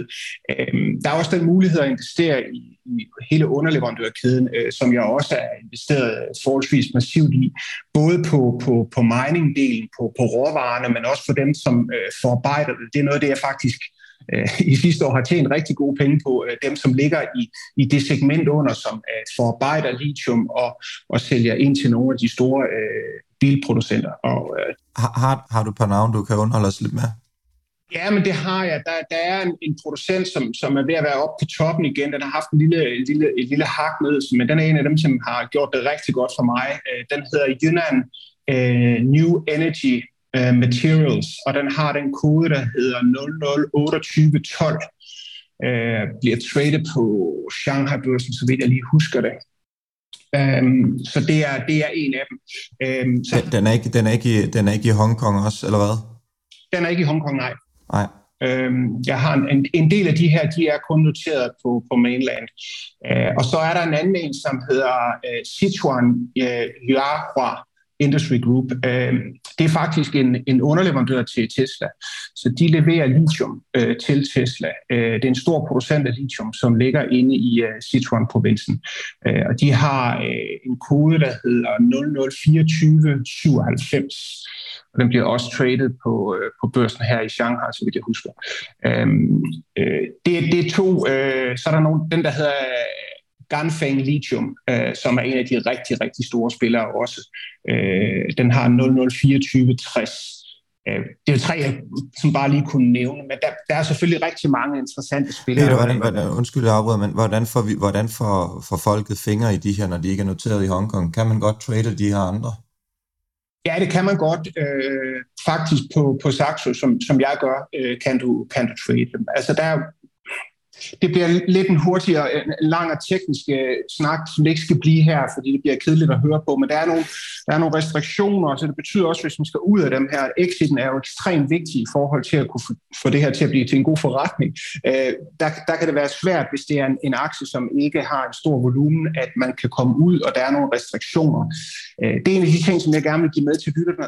Jeg tror, man skal kigge på mainland, og også man skal være forsigtig men jeg er overbevist om, at det år, vi går ind i her, er et år, hvor man kommer til at gøre en hel masse ting for at liberalisere det kinesiske aktiemarked. Øh, fordi som vi også har fortalt, øh, talt lidt om i vores forberedelse, Mathias, altså afnoteringerne på Nasdaq, øh, de kommer til at ske. Det er der slet ikke nogen tvivl om. Og det betyder, at mange af dem bliver noteret i Hongkong, som er umiddelbart tilgængeligt, men nogle af dem vil måske også blive noteret på samme i, i Shanghai. Det er noget af det, som regeringen rigtig gerne vil. Så hvis de gør det med den ene hånd, så er de simpelthen også nødt til at sikre, at der er flere investorer, øh, der kan komme til fadet med den anden hånd. Og det er noget, de længe har talt om, at man vil åbne markedet, gøre det mere gennemsigtigt, gøre det mere sikkert.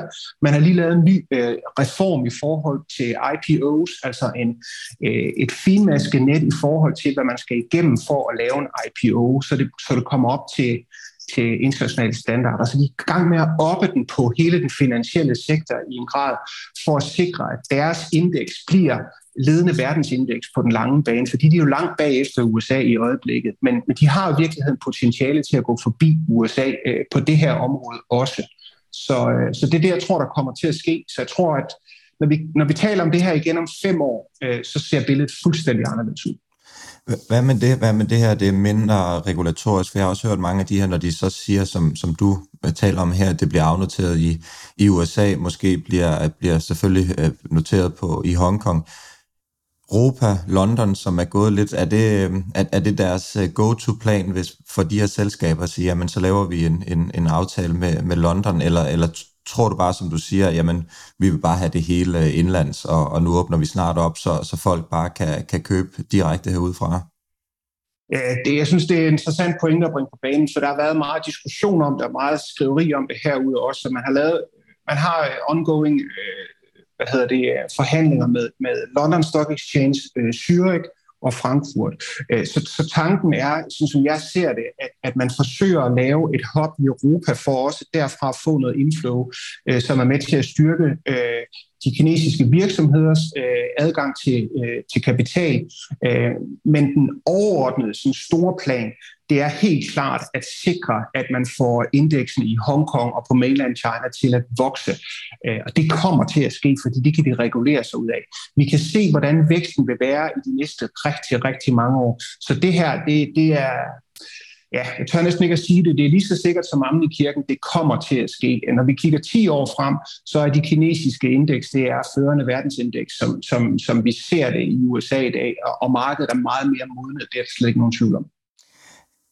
Ja, jeg, jeg, jeg, jeg, jeg er til dels enig med dig, Peter. Det eneste er bare, at vi ved jo fra aktiemarkedet, det er jo også det, vi ser i øjeblikket. Markedet har altid ret. Du, du, du skal stadigvæk, der sidder rigtig, rigtig mange mennesker i den vestlige verden, som er ekstremt skeptiske, primært på grund af, at, at folk ikke har samme indsigt i tingene, øh, primært fordi at, at folk måske sådan har lidt det der med, jamen øh, Kina, øh, det, det, det er noget lort. Hvordan får man, hvordan får man overbevist øh, mig, vores lyttere, alle i den vestlige verden, at jamen, vi kan godt, vi kan godt trade øh, øh på det kinesiske marked. Der er ikke noget snyd, der er ikke noget, og det er lige så legit som at købe en, øh, en aktie i USA. Det er jo den her mentale omstilling, folk skal, skal forstå. Er der en plan for, hvordan man ligesom øh, hvordan man ligesom sådan får, får folk til at, til at stole på dem på en eller anden måde, fordi det er jo sådan, det er jo lidt det der ry, som Kina har haft, at, at det gør det altså svært, at folk de er aldrig sådan helt 100% komfortable. Og, og personligt har jeg lidt på samme måde, selvom at jeg har rejst i landet i, i mange år og haft øh, rigtig mange gode oplevelser, og, og har set den udvikling, de er igennem, hvor, hvor visionære de har været, og hvad de har skabt på, ja, som,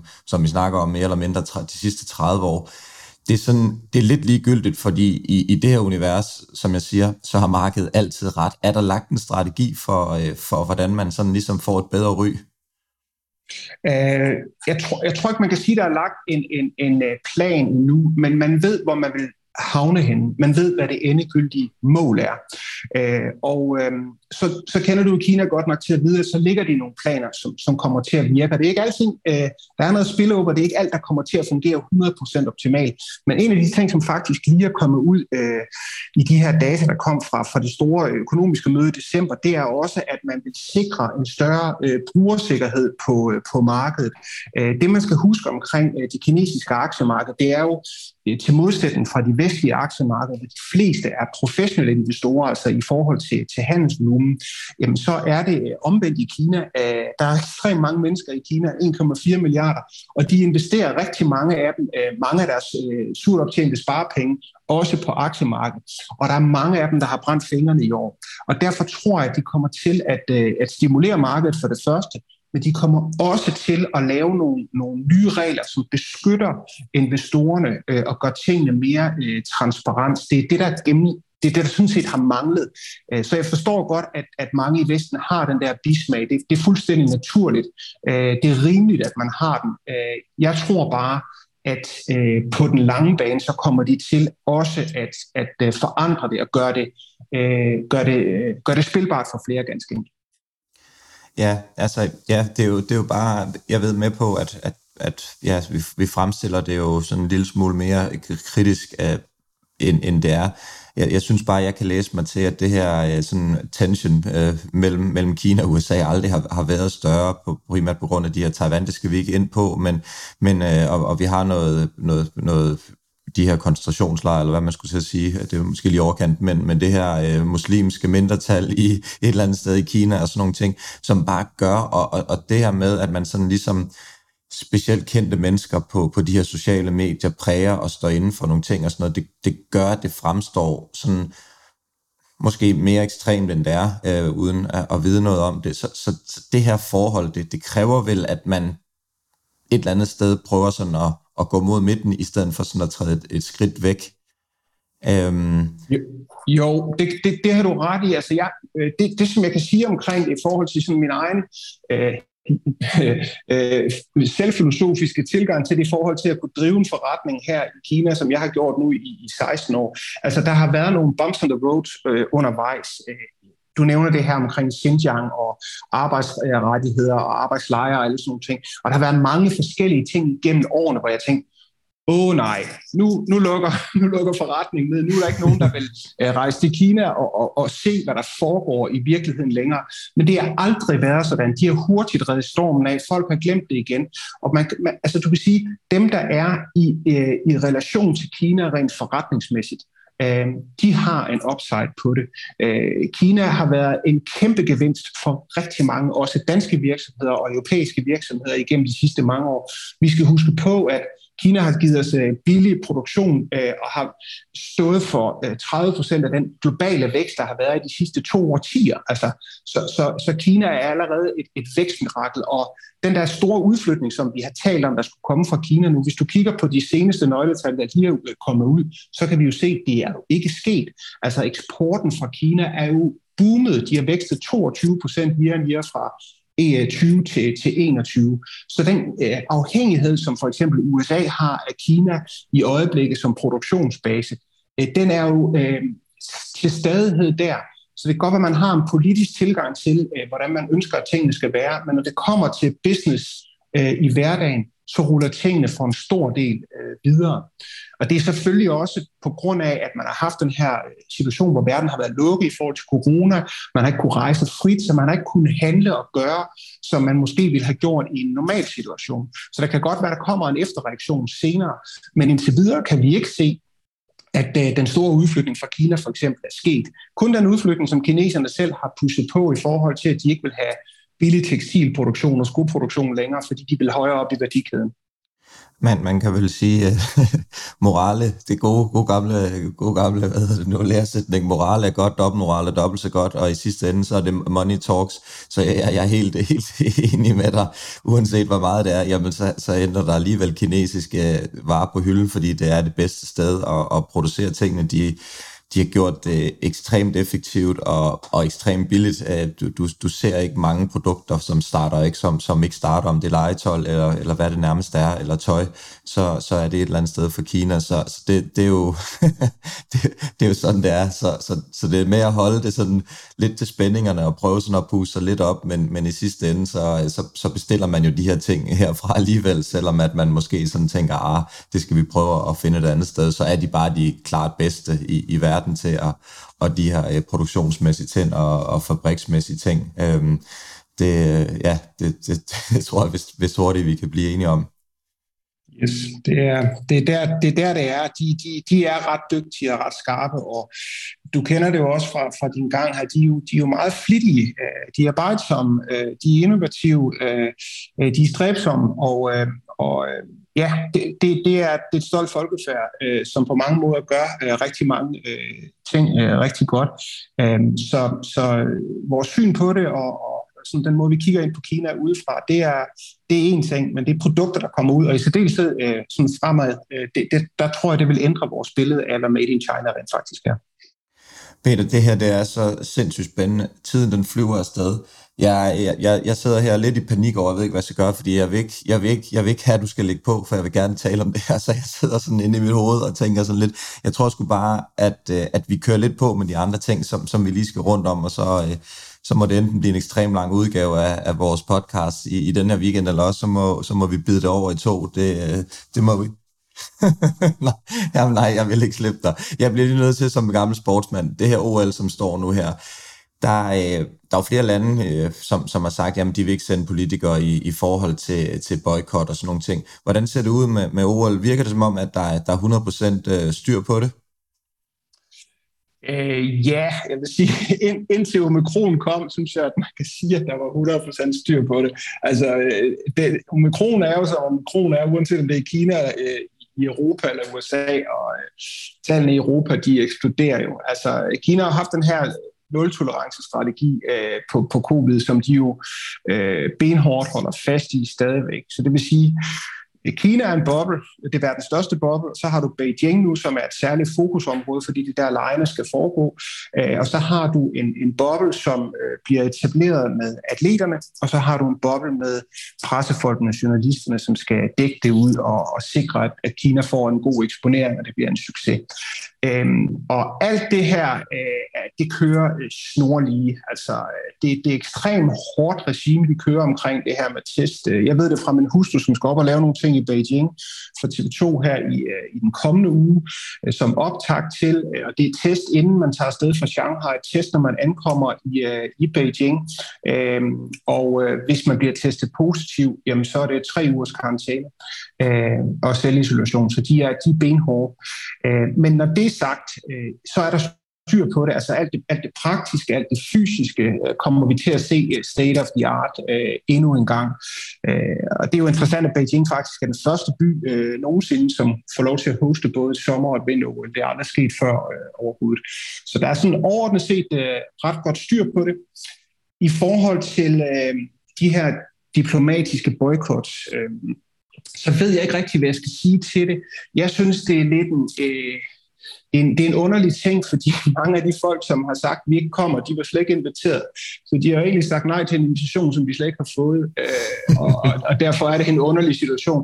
Øh, der var en historie ude på amerikanske medier i sidste uge om, at de kinesiske myndigheder har været øh, over orden, øh, over den særdeles service-minded for den øh, amerikanske delegation, og øh, de rent faktisk havde nogle delegerede med, som vist nok havde du ved, sådan halvofficielt politisk øh, snit på det også, og dem havde de også granted visa. Så, så, øh, så kineserne kører den øh, sådan rimelig straight. Øh, det er en verdensbegivenhed, og det er ikke en Kina-ting, det er et OL for hele verden, og jeg tror, de trækker i en lidt anden kontekst der øh, og forstår øh, professionalismen omkring det. Det er sindssygt vigtigt for Kinas image, som vi jo også allerede har talt en del om i dag. Altså, Kina har et imageproblem, øh, og det, er, det er OL jo øh, et af de ting, en af de ting, som de skal være med til at, at lykkes med at, at lave om på. Øh, det er sindssygt dyrt at holde et OL, øh, og Kina har øh, musklerne til at gøre det. Så det skal bare øh, køre snorlige og blive en kæmpe succes, og det tror jeg også, det bliver. Jeg tænker, det er jo også det her boykot for, for, for landet, det er jo også sådan en, altså det er en meget lille lussing på, på kinden at sige, at nu, nu kommer vi ikke agtigt. Det, det er noget, der, der, der fanger pressens interesse, at, at folk ikke vil, vil sende, selvom de måske, som du siger, så er ikke inviteret. Det er meget sjovt. Men det er sådan lidt, det er noget, pressen skriver, at nu er det boykot og, og sådan nogle ting. Der. Så da jeg læste det, så tænkte jeg, åh oh, nej, hvilke atleter kommer nu ikke? Og så, så, er, det, så er det VIP'er, som ikke, uh, øh, VIP, som ikke sidder ude på tribunen og, og kipper med flad. Så det er jo sådan en, en, man, man kommer selvfølgelig med et budskab ved at sige det, men det er sådan en meget, meget mild lussing på, på kinden at sige sådan, ah, amen. Så det er sådan, det er lidt vagt i, i, i min, min øjne. Altså enten så, så, så, så gør man noget, fordi man, man tror på, at det, det er forkert, det der gør, øh, der bliver gjort, eller også så, så prøver man at omfavne det, og så sådan noget, det der, det, det er sådan, ja, det, det er bare min personlige mening, at det, det er lidt fagt at sige det der. Altså, det, ja, jeg, jeg har også lidt svært ved at forholde mig til det. Jeg kan også godt, Danmark har jo faktisk også været ude og, og lave den her diplomatiske boykot, og jeg, jeg kan godt forstå, at vi har øh, nogle andre øh, grundværdier, og vi har nogle, et syn på menneskerettigheder, som er sindssygt vigtigt at få øh, kommunikeret, fordi øh, det er grundprincip, som vi ikke skal fravige, det forstår jeg godt. Jeg, jeg, jeg ved bare ikke, om jeg synes, OL er det rigtige sted at, at, at gøre det. Øh, jeg, jeg er sådan lidt ambivalent. Jeg kan godt forstå på den ene side, at det giver mening, men, men samtidig så, så drukner det også bare. Det giver ikke særlig meget mening, at de her atleter måske skal tages øh, til gissel i forhold til det her. Og, og præcis det, du siger, det er der noget af min, for min karriere, nogle af de største oplevelser, jeg har haft, øh, specielt i, i London, hvor øh, jeg både dronning Margrethe sad og så vores finaler, og øh, kronprins Frederik og, og Helle Thorning, vores statsminister, var, var til stede, da vi spillede semifinale. Øh, og, øh, og det, der, det, det er der nogle af de der ting, som betyder rigtig meget for atleterne. Så en ting er, at, at det, man vil gerne have et politisk budskab, men, men omvendt så, så man, man tager også lidt af det der stolthed ud ved, ved ikke at have de her, fordi som, som jeg siger, det betyder da ekstremt meget, at, at, at Kronprins Frederik han sidder og ser min, øh, min kamp, eller dronning Margrethe for den sags skyld, jo selvfølgelig det samme, at, at det gør jo en rigtig stolt og, og giver jo den her nationalfølelse, og det er sådan lidt, det går ud over folk, som træner ekstremt hårdt i ekstremt lang tid, for, for ligesom at det her, at jamen, så bliver det hostet der, og så gider man ikke, eller sådan lidt et eller andet. Det er sådan, det er i hvert fald for atleterne at, ja, bare en kæmpe bed, at, øh, at, at, det skal, at, at politik skal blandes ind i, i det her, som, som folk er folks levevej på en eller anden måde. Mm, ja, præcis. Peter, hvad hedder det nu? Øh, vi bliver lige nødt til lige at tale lidt om det her tech. Øh, vi har jo bare, vi er bare tradet nedad hele vejen rundt, og vi har set, øh, jeg tror det er en måneds tid siden, at øh, ja, Alibaba, de, de, de toppede, toppede ned, øh, så at sige. Øh, Tencent øh, måtte ud og, og udstede JD-aktier øh, og, og dele dem ud. Øh, Alibaba øh, blev også øh, smack. De her tech-giganter, hvad, hvad, er nyt, hvad er nyt herfra? De, de, de, bare lad os tage de store Tencent, JD, Alibaba, Baidu. Er der, hvad, hvad er nyt omkring øh, de her selskaber? Jamen, jeg, jeg tror, man kan sige, at, at, at den skruesving, som de blev sat i øh, i, i starten af året, øh, den er de sådan set stadigvæk øh, delvist øh, i. Nogle af dem har fået bøder, nogle af dem har ikke fået bøder. Der var jo omkring 40 selskaber på den der liste, og mange af dem har ikke fået en bøde nu. Så det er jo noget af det, som kommer til at rulle medierne her i løbet af det her år også, fordi det på en eller anden måde er, er, er ongoing.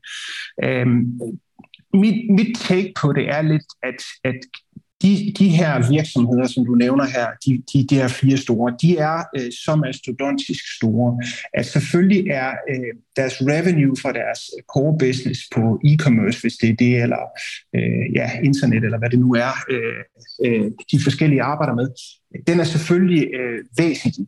Men de, det er samtidig øh, nogle store indkøbshus, som er ude at købe op i alle verdens forskellige nye teknologier, industrier, semikonduktorer, øh, elbiler og alle mulige andre teknologier. Så, så de er allerede øh, meget videre, øh, og de har jo allerede, man kan sige, de sidste 10 år fungeret som venturekapital i hele øh, det øh, digitale økosystem af startups, der har været øh, i Kina og med på mange af de her. Øh, bare i den her uge for eksempel kom der en, øh, en helt ny notering på øh, starmarkedet her i, øh, i Shanghai, en, øh, en semiconductor virksomhed, som er backed, fra, øh, backed af, af Alibaba. Jeg skal lige prøve at finde på skærmen her, lige lidt skal jeg give dig navnet på den. Men, men du ved, det er bare et eksempel på, at øh, de er inde i rigtig mange af de nye ting. Øh, elbiler, øh, semikonduktorer som sagt, og, og, en, og en række andre teknologier inden for robotter og øh, selv øh, satellitovervågning eller satellitkommunikation i forhold til autonomous driving og alle mulige ting. Så, så jeg vil ikke øh, jeg vil ikke være bekymret for dem. Jeg er faktisk al, øh, allerede lang i både øh, Tesla, øh, undskyld, i hvad hedder de, øh, røvl, Tesla, øh, i øh, Alibaba, Tencent, Tencent, Tencent. Og, og i, i, i, i Baidu. Ikke? Og jeg har egentlig haft den tilgang hele tiden, at Tencent var, var ikke interessant for mig, fordi det er en spilvirksomhed, og jeg har aldrig rigtig øh, orienteret mig omkring gaming og spil og sådan nogle ting. Jeg kan godt forstå, at det, det, det kan give mening rent investeringsmæssigt, men det har jeg ikke rigtig været orienteret omkring. Men, men jeg kan også se, at både øh, for eksempel Alibaba og Tencent har, har vokset øh, markant uden for Kina i det forgangne år. Øh, de har ekspanderet kraftigt i Sydøstasien, øh, i nogle af de nye vækstøkonomier der. Øh, Indien med os, øh, og også i øh, sydøst øh, eller i øh, Sydamerika. Så, så de er i virkeligheden i gang med en større øh, global ekspansion. Så derfor tror jeg på ingen måde, man skal, man skal regne med, at de er ude slet ikke. Altså de, er, de er helt klart med på, på, på landkortet for mig fremover, også fordi de nu er blevet forholdsvis billige. Har vi nået bunden? Det er et rigtig godt spørgsmål. Det er jeg ikke sikker på, at vi har. Øh, men jeg, jeg tror, at øh, når vi kommer ind i 3. og 4. kvartal øh, i det nye år her, så tror jeg, vi kommer til at se et, et pænt løft for de her virksomheder. Vi skal lige ind i året, og det har også noget at gøre med magtskiftet, eller magtskifte hedder det ikke, tredje periode for Xi Jinping øh, til, til efteråret, øh, hvilket betyder, at hele alt det, der foregår i Kina, øh, det er i konteksten af, at det er stabilitet øh, på, på alle områder, man, øh, man ønsker. Så man ønsker nok også at sikre en vis stabilitet øh, i aktiemarkedet, øh, når vi kommer ind i efteråret, fordi der har man også brug for øh, øh, ja, øh, god karma og stabilitet i landet, øh, inden Xi Jinping kan sætte sig i stolen for, for tredje gang, øh, som den første efter øh, Mao. Så det er, det er meget, meget specielt over, hvad det angår rent politisk også. Øh, så ja, det er... Ja, nu kommer jeg lidt ud af en tangent i forhold til det, men jeg tror ikke, jeg tror ikke, vi, jeg tror ikke, vi skal, jeg tror ikke, vi skal være så bekymret for, om, om, om de kommer til at klare sig på den lange bane. Øh, det, det, det gør de i min optik øh, helt sikkert det er, jo, det er jo også det her, som min, min tese omkring det her, det er, at uden at have virkelig meget kendskab til, hvad, hvordan det er, og nu har jeg lidt, lidt øh, øh, hvad hedder det nu, altså kender kulturen i Kina, jeg kender mange kinesere, har været i Kina øh, rigtig, rigtig meget. Øhm, men, men, men det er jo, vi, vi, vi kan ikke komme udenom, at både Indien og Kina, de her emerging markets, som det er, at ud fra sådan så, så, så er det noget, der skal være i porteføljen, ifølge mig. Og, og, og det her med at prøve at time markedet og sige, ah, at nu køber vi bare på bunden, eller et eller andet, det er jo fuldstændig umuligt, ligesom det er med alt muligt andet. Og når, når det hele er bumpet ned, så er det bare et godt spot, og det er jo også sådan lidt, vi opfordrer vores, vores lyttere til, når man, når man, hvis man interesserer sig for det her, og, og søger viden gennem det her program, og alle mulige andre steder, jamen vær nu langsigtet det her. Og jeg, jeg, jeg tror, at man begår en fejl, hvis man ikke i en eller anden grad er eksponeret, både mod Kina og øh, mod Indien for den sags skyld også. Og så, så er der rigtig mange ting, der foregår med sådan kulturelt, som, som vi ikke forstår, og som vi synes er mærkeligt, og hvorfor gør vi ikke bare lige det, eller hvorfor gør de ikke det? Øhm, så de lige kan rette tingene til, eller hvorfor skal de sådan være lidt øh, macho og, og, og prøve sådan at spille, spille stor mand? Hvorfor gider de ikke bare gøre tingene på vores øh, måde? Og det er jo sådan nogle ting, det, det, det tror jeg selv, efter du har været så mange år, øh, dig og Christina har været så mange år i Kina, så sidder jeg jo nok nogle gange ved, ved middagsbordet og tænker sådan lidt, jamen, altså, det er sådan nogle helt simple ting, Hvor, hvorfor, vil vi ikke, hvorfor kan de ikke bare gøre det, fordi det vil jo gøre tingene så meget nemmere for alle, men, men, men det er kultur, og, øh, og, og og det, det, det gør det lidt mere komplekst og lidt mere sådan øh, ja, gyngende, gyngende grund på, på en eller anden måde som, som investor, men jeg, jeg tror også, at det, det, det, er en, det, det er en dum ting ikke at have en eller anden form for eksponering mod, øh, mod de her øh, markeder. Ja, altså det, det kommer både an på, på, på hvor, hvor langsigtet man er, og det kommer selvfølgelig også an på, på risikoeksponering. Altså, som, jeg, som jeg har sagt flere gange, så er der også bumps on the road uh, going forward. Det, det, det kommer til at, at blive sådan. Det tror jeg helt sikkert. Men når man kigger på det over de næste tre år, fem år, ti år, øh, så føler jeg mig helt overbevist om, at øh, indeksene i, i Asien og i Kina er, er, er, er vækstet øh, markant, fordi det er jo ikke kun Kina, det er jo også hele Sydøstasien, som, som trækker økonomien øh, i de kommende år. Det er et asiatisk århundrede, vi på en eller anden måde er gået ind i. Det her de fleste nye forbrugere er. Øh, Kina har lavet den her store øh, samarbejdsaftale med resten af stort set resten af Sydøstasien, inklusive New Zealand og Australien og Japan og Korea. Altså, Indien er med. Altså, så det er, jo, det er jo et kæmpestort nyt indre marked, som man har taget hul på, øh, også ved det her årsskifte. Og mange af de her kinesiske virksomheder, også inden for serviceindustrien, hvor de tre store, vi nævner her, er, øh, men de, øh, de får nogle øh, bedre muligheder i de markeder her nu. Så det kommer til at sætte gang i en ny vækst øh, i forhold til de her øh, virksomheder.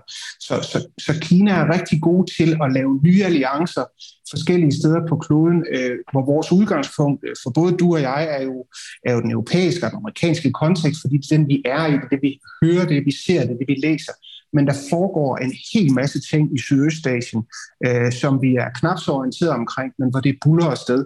Øh, og det er bare vigtigt at have det for øje også, at Kina er en stor del af arkitekten for mange af de ting, der sker rent kommercielt på frihandelsområdet her i Sydøstasien.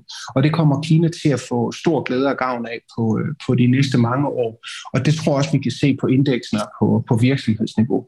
Så, så det, det er spændende, men man skal kigge sig for. Man skal ikke smide alle sine penge efter kinesiske aktier. Det, det mener jeg slet ikke, man skal. Det gør jeg heller ikke selv. Øh, så jeg har også nogle, nogle lidt mere sikre øh, kort, øh, men, men jeg har også nogle af de, de bedste raketter, jeg har haft i år. De har været kinesiske. Der har også været et par, par, par fejlskud undervejs, men sådan er det jo. Altså det er, jeg, jeg, jeg tror, at øh, læresætningen må være, at man skal generelt set ikke øh, smide, smide alle æg i, i samme kurve, uanset om det så er amerikansk, eller dansk, eller kinesisk, eller hvad det er. Det er nok meget godt at sprede det lidt ud, og det, det tror jeg også øh, ja, står på side 1 i, i samtlige lærer, lærebøger i det her univers, at øh, få nu lavet noget diversitet i porteføljen. Øhm, hvad hedder det nu, Peter? Jeg ved, Øh, den her Futu Holding, som jeg har prædiket lidt for og, og talt lidt om her i, i programmet, den her, øh, ja, jeg ved ikke om betegnelsen, det kan du, der kan du rette mig og, og bygge gaden ind, men jeg, jeg kalder den jo sådan lidt den, den hongkongske eller kinesiske udgave af, af Nordnet. Øh, er det en, en korrekt øh, betegnelse på, for den her handelsplatform? Ja, det er det sådan set. Altså, det er en, øh, det er en fintech-virksomhed, som, som laver, øh, som er en platform i forhold til at, at trade øh, aktier i, i Kina og i Singapore og i USA. Sådan helt basic. Øh, og den, den største kundebase har de i Hongkong, Singapore og, og mainland China. Øh, og, og de er det er bare en, et, et super fedt redskab, som jeg faktisk bruger. Jeg trader ikke noget på dem, øh, fordi øh, øh, det at få pengene ind i deres system og få det ud af systemet igen, øh, vil være, kan være udfordrende. Øh, som du også ved, eller måske ved, så er det også svært at få penge ud af Kina. Der er nogle ret rigide regler i forhold til det. Det er også noget, som de prøver på at lave, lave om på nu. Men, men pointen er bare, at den her platform har, har taget det til helt nye højder i forhold til at skabe overblik, gennemsigtighed øh, og, og viden øh, deling på platformen. Og det kan du gøre øh, uden at, øh, at bruge platformen som trader, men simpelthen bare ved at logge på på et gratis login og få adgang til alle de informationer. Jeg får daglige updates på, på IPO-warnings omkring virksomheder, som kommer op, øh, som er sektorbestemte. Øh, øh, der er øh, en række fede features. Jeg får øh, online trading fra de aktier, som jeg sidder og handler øh, på andre platforme. Dem har jeg adgang til øh, live data på, øh, mens øh, de bliver traded, hvor jeg kan se øh, øh, de trading volumes, der er, og hvad det er for nogle trends, der er. Øh, og, det, og det giver bare en anden øh, indsigt. Også en indsigt, som jeg ikke havde, da jeg sad i Danmark tidligere, fordi der trader jeg jo ikke, mens Kina var vågen. Øh, og nogle gange er det godt, nogle gange er det også skidt, fordi det er ekstremt volatilt. Ikke? Du kan have en morgen, hvor du starter op med noget, som falder 14 procent, og så ender det på 28, inden dagen er gået. Ikke? Øh, og det er alle de her private investorer, som jo øh, Øh, egentlig lidt gambler øh, i markedet. Så det skal man det skal man også have med i det, at, at øh, det er ekstremt volatilt, og man skal sidde og holde øje med det hele tiden. Men nogle gange kan man have brug for det, og den her platform er, er eminent til det. Nu, nu siger du, det, det er svært med, med penge ind og ud af Kina. Det er klart, at de vil gerne øh, holde deres penge i Kina, så de bliver ligesom brugt der. Det er lidt ligesom samme i Indien også. Det er også svært at, at få mange penge ud derfra. Øhm, for den almindelige kineser, nu kan der være noget regulatorisk, fordi at, øh, ja, trods alt helt kineser er du ikke blevet nu, kan vi høre. Men for den almindelige, øh, for den almindelige de nabo, øh, som, som bor inde ved siden af, kan, kan vedkommende bare fra sin kinesiske bank overføre til øh, det her Futu Holding platform, og så investere aktier, ligesom vi kan med, med Nordnet, eller hvordan, hvordan fungerer det? Øhm, det er faktisk ikke 100% øh, sikker på, om de, øh, om de kan.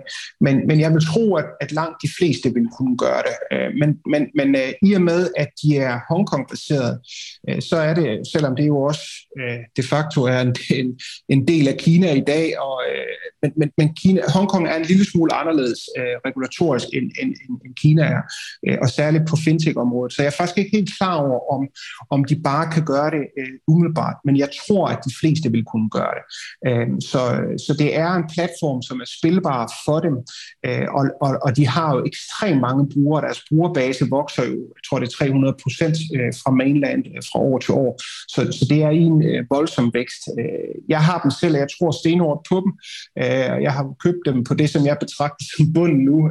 Det var det så ikke, så glæden lige 8 procent mere ned i går, ikke? men altså ja, det, det er nogle gange game, mens, øh, mens de rasler med, med rente øh, skruen over, ikke, så kan vi ikke rigtig styre det. Men øh, jeg, jeg tror stenhop på dem. De, de kan sagtens få øh, 100 eller 200 procent i år øh, af mit bedste bud, så er de tilbage på et niveau, hvor de, hvor de hører hjemme. Øh, så det er en sindssygt spændende virksomhed. Og den kan trades i, i USA, så under, under Futu Holding, så man behøver ikke at, at skulle råde sig ud i alt muligt andet, hvis man er bare mere trade, trade den i, i US dollars og sådan noget. Jeg skal lige høre hurtigt omkring, inden, inden vi lukker ned her, Peter. Øh, konkurrencesituationen for Futu Holding, er der andre øh, selskaber? Vi har jo sådan, vi har talt øh, Robin Hood, og vi har jo haft, øh, hvad hedder det nu, Jannik Malling fra, fra public.com øh, øh, med også de her forskellige, som sådan udfordrer lidt. Er det, er det klassens, øh, er det, er det ham, der sidder på første række, Futu Holding, eller er der andre af de her, som, som måske kan komme indenom og, øh, og, og, og stjæle, stjæle the shine, som man siger?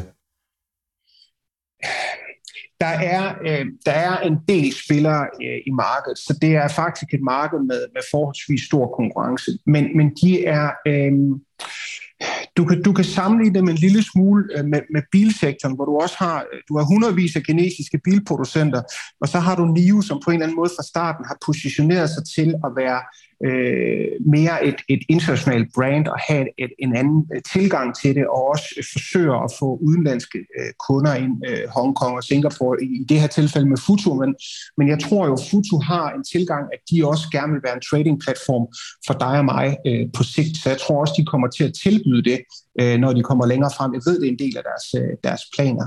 Øh, så, så de kinesiske konkurrenter, der er her på mainland, som kan mange ting øh, rent datamæssigt, teknisk øh, på, på samme niveau, øh, dem vil jeg ikke kunne bruge, fordi øh, for det første er det hele 100% på kinesisk. Øh, jeg ved, at nogle af platformene, de forvirrer mig i den grad, fordi du ved, i Kina, det ved ikke, om du er klar over, men i Kina, når, når en aktie går op, så viser den rødt og når aktien går ned, så viser den grønt. Det er jo omvendt i forhold til resten af verden. Det er jo fuldstændig åndssvagt. Wow, Men det er jo, fordi, okay. det, er, det, er jo, det er jo kulturelt betinget, fordi i Kina, øh, der er, der er den røde farve, øh, som du jo godt ved, det er jo en lykkefarve. Og det betyder, at når aktien går op, så skal det også være rødt. Øh, og du ved, jeg kan ikke bruge sådan en kinesisk platform, fordi det, det hele kokser jo inde i hjernen, men man kan ikke se på tingene, vel? Men på Futu har de jo lavet det i en international kontekst. Ikke? Så når aktien er grønne, så er de gået i plus. Men, men sådan er det ikke på alle aktier. Jeg kan gå ned på den store tavle tavle hernede øh, tæt på, hvor jeg bor, øh, når, de, når de viser de daglige øh, aktiekurser op og ned, og man bliver sindssygt forvirret. men sådan er der så mange ting. Altså, det kan måske være en, en slutreplik i forhold til, til alt det her omkring Kina, at, at Kina har deres eget økosystem, de gør tingene på deres egen måde, de har en størrelse og en, og en magt, der tillader, at de kan tillade sig at gøre det. Øh, og det der, den tro, vi alle sammen har haft i den vestlige verden på, at Kina nok snart bliver demokratisk, og de tilpasser sig mere, at vi vestlige dyder gjorde tingene, ligesom vi gjorde.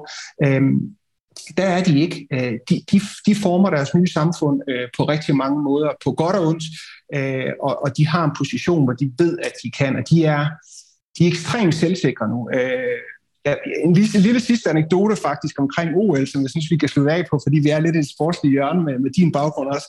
Øh, min hustru lavede et interview med dem, der skal lave åbningsceremonien til, til OL. Øhm, og det er jo faktisk den samme øh, kunstner. En, øh, det er en, en kinesisk filmproducent, som skal lave det igen. Det var også ham, der lavede det til, til sommer-OL. Og så siger de, øh, tager det lidt i en kontekst af, hvordan så Kina ud i 2008, og hvordan ser Kina så ud nu her i 2022.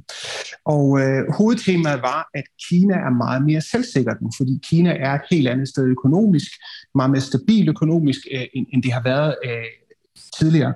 Øh, så de vil gerne udstråle en selvsikkerhed, men de vil ikke udstråle arrogance på nogen måde. De vil gerne omfavne hele verden, for de har ikke nogen krigerisk eller aggression øh, i forhold til øh, krigerisk tilgang eller aggression i forhold til resten af verden. Øh, de vil gerne lave øh, trade med, med alle. De er jo forretningsfolk. Øh, så, så, så vi kommer til at se en åbningsceremoni, som viser øh, nogenlunde det, som jeg prøver på at beskrive her. Altså et selvsikkert Kina, men et Kina, som forsøger at omfavne resten af verden. Det er sådan, de selv ser det. Det er deres egen selvforståelse af det. Øh, men øh, det er klart, vi er, vi er ret biased i Vesten fortsat, øh, og det vil vi nok være et stykke tid nu. Peter Lisby, direktør, stifter af China Experience. En udsøgt fornøjelse at have dig med i dag. Øh, helt fantastisk, og jeg håber rigtig meget, du har lyst til at, at være med øh, i den, ja, den nærmeste fremtid. Det, det kan nærmest ikke gå hurtigt nok. I næste, uge, næste uge er lige overkanten, men... Mads, Mads har nok stillet nogle flere kritiske spørgsmål. Jeg ved, han ikke er så Kina-fokuseret, som, som, som jeg er, og, og som du er måske. Men, men, men, men det sjove og det kan du lige sige til ham, øh, det, det sjove er, den måde, som Mads tænker på som investor, han minder rigtig meget om den måde, som de innovative kinesere er på faktisk. Øh, så den kan han lige tage med sig. Han er jo han er meget fremsynet i den måde, han tænker på i forhold til optionalitet og, og tilgang med data og sådan nogle ting. Og det, øh, det er den samme måde, som kineserne gør det på. Så øh, det kan være, at han skal, han skal ud på en studietur, når verden åbner igen det, jeg, jeg, jeg tager med, med glæde med i hvert fald, og, øh, og serverer lidt øh, Peking Dog for ham og noget, så kan det være, at han bliver lidt, øh, lidt mere positiv, og næste gang, så, så har vi også mad, masse med, så der kan være lidt mere battle cat mellem, mellem jer to, og så prøver jeg at være, så prøver jeg at være øh, boksedommeren, som, som, som holder, holder, holder det til gentleman's øh, game. Men øh, ja, igen, tusind tak, Peter. Det har, det har virkelig været, øh, virkelig været spændende at få din indsigt om, øh, omkring Kina og, øh, og de her selskaber, som vi sådan, ja, kender øh, overfladesmæssigt, men, men ikke sådan rigtig, rigtig dybgående. Så, øh, så mange tak for det. Velbekomme. Tak for nu. Alt hvad Mads, Mathias og deres gæster siger, er deres egne meninger. Det er ikke finansiel rådgivning. Denne podcast er udelukkende ment som information og skal ikke bruges til at lave beslutninger om investeringer. Mads, Mathias og kunder i New Deal Invest kan have positioner i de virksomheder, der tales om i podcasten. Mads, så har der været endnu et øh, opkøb af kom, øh, computerspil sidste gang. I sidste uge snakkede vi om Take-Two, der købte øh, Synga. I dag så har, øh, eller ikke i dag, men i den her uge har Microsoft købt øh, Activision Blizzard. Spændende øh, med, med en giganthandel igen. 68 milliarder, tror jeg, de gav noget, eller noget, den du var 67 det skal vi selvfølgelig lige snakke lidt om. Kan du ikke lige starte med lige at præsentere Activision Blizzard for os, så, øh, så også ikke-gamere øh, kommer til at være helt med? Jo, uh, Activision uh, Blizzard er, er jo sammensat af uh, et par forskellige virksomheder i dag.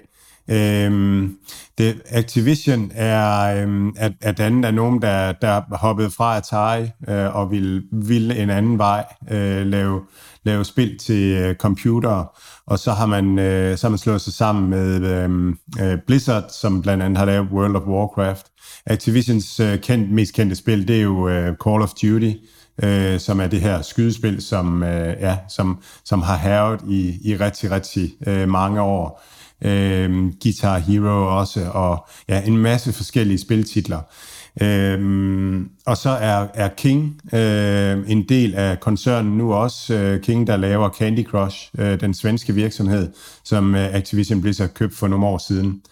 Og Microsofts interesse øh, er jo selvfølgelig, øh, at, at de har Xbox, øh, som... Øh, som, som de prøver at drive og konkurrere øh, på indhold med øh, PlayStation og med Nintendo med at have øh, de bedste øh, kartoteker af spil.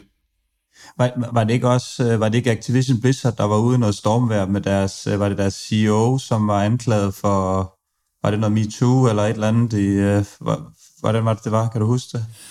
Ja, der har været en kæmpe nedtur i aktien nu her, at øh, fordi der har været snak om arbejdsvilkårene, og at der har været noget, øh, noget MeToo, og medarbejderne ikke er blevet øh, behandlet ordentligt.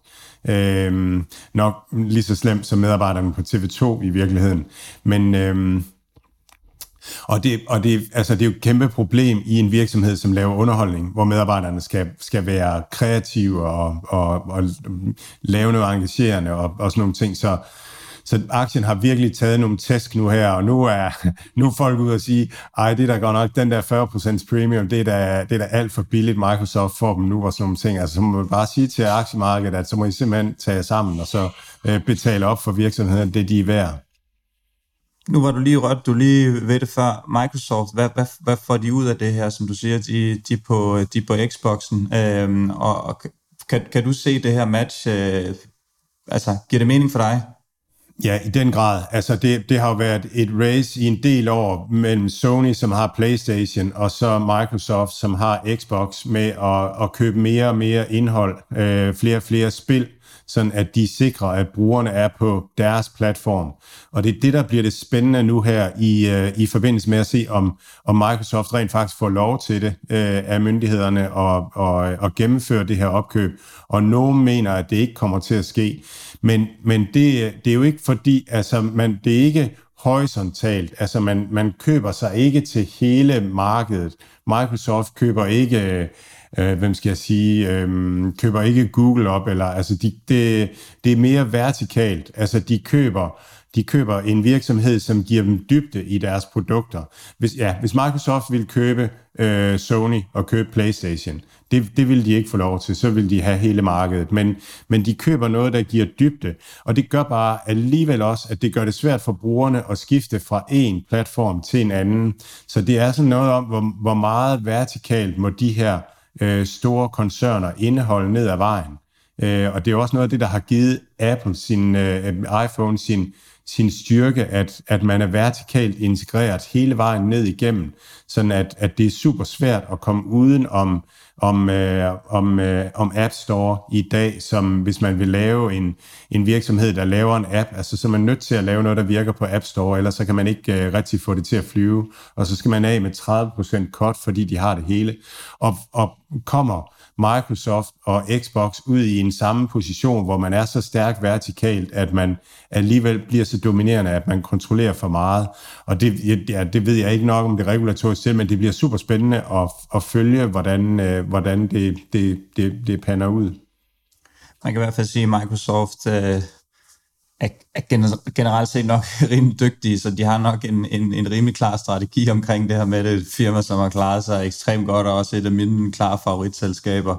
Øh, det, det virker bare sådan som om, at, øh, at de, som jeg talte om tidligere i forhold til nogle af de andre, bare går under radaren. De har bare nogle stabile produkter, og man kan ikke undvære de her Microsoft-pakker, man kan ikke undvære, eller man kan ikke øh, deres cloud, deres Teams, øh, kontra den her Zoom-konkurrent, det, det fungerer også super fint og sådan noget. Det virker bare som om deres, hele deres produktserie bare er, er, er super, super stabil. Øh, ufattelig dygtig ledelse, så må ikke, at, øh, at de godt ved, hvad de laver med, med det her på formentlig eller mulige opkøb. Ja, jeg har også hørt, at, at de sådan på, på sikkerhed er, er, er super langt fremme og, og, og meget, eller rigtig godt kørende, og måske noget af det mest sikre. Og det er, fordi de har alle det her data fra alle de brugere, der bruger dem. Og så er vi igen ude i den her snak her, at det her med at, at have alt for stor en del af kagen, det kommer til at give dem rigtig mange konkurrencemæssige fordele i forhold til de andre. Det skal myndighederne nu at tage stilling til, om, altså om det er okay nu her i forbindelse med opkøbet. Mads, Øhm, vi snakkede om regnskaber før, der var en, vi, vi lod være. Den skal vi kigge på nu. Vores øh, kanadiske Maple Leaf øh, Good Food. Prygelknappe, øh, good, ja. good Food, ja. Ja. Øhm, ja, Good Food kommer regnskab, og, øh, og, og bliver også øh, sendt øh, eftertrykkeligt øh, ned på den. Jeg tror, den handler omkring 3,2 øh, kanadiske dollars nu. Øhm, jeg synes lige, jeg vil recappe øh, Good Food-historien, bare lige ultra kort, øh, også hvis der er nogen, der ikke har, har fulgt med så længe. Men Good Food er startet som en meal kit øh, virksomhed. Øhm, og som den første meal kit virksomhed, så begyndte de at at lave deres egne øh, supermarkedsvarer, øh, som de fylder i. Så de vil lave 4.000 forskellige supermarkedsvarer. Det er nok til sådan det almindelige daglige behov. Og så vil de levere det sammen med meal kitsene. Så det har de været i gang med i nogle år. Så er de gået i gang med også at eksperimentere med, hvad nu hvis man kan levere varerne hurtigere til forbrugerne. De har haft noget, der hedder WOW, og så har de eksperimenteret med, med quick commerce, det vi kender fra uh, Delivery Hero og, og Gorillas, øh, altså hvor man leverer varerne ud øh, rigtig hurtigt. Øh, og det er, har man eksperimenteret med og fundet ud af, at det, det tænker man er en rigtig god øh, forretningsmodel fremadrettet. Så det har man investeret en masse i. Og det har, det har så betydet, at man ikke har sat sig så forfærdeligt meget på sin, øh, på sin meal kit øh, forretning. Øhm, og der er man også, man, altså, han taler om, øh, Jonathan Ferrari, at, at de er op imod Hello Fresh Group, som, som, som er hårdt svært at konkurrere med, og derfor så, så er det godt at komme et, altså bringe det et andet sted hen. Øhm, takeaways fra, fra regnskabet her, øhm, der bliver spurgt til, om hvordan væksten kommer til at se ud i meal kits øh, fremadrettet, og, øhm, og Jonathan øh, svarer, at, at meal kits er oppe 40 procent øh, i forhold til, til præ-corona. Men, men hele corona her har gjort det super svært sådan at sammenligne fra kvartal til kvartal og, og sådan noget på, på væksten. Øhm, så, øhm, så, så er der nogle bekymringer omkring, at øh, Just Eat Takeaways, øh, Skip the Dishes, også er begyndt med sådan en dark store ting i, øhm, i Canada. Og Jonathan øh, Ferrari svarer, at at, øh, at det er mere, altså det er, det er ikke supermarkedsvarer, de leverer ud, det er mere sådan noget, øh, sådan noget, man skal bruge hurtigt. Det giver nogle mindre basket sizes, øh, og det vil sige, at, at budbringningen bliver dyrere relativt øh, til, i forhold til det, som, øh, som øh, Good Food leverer.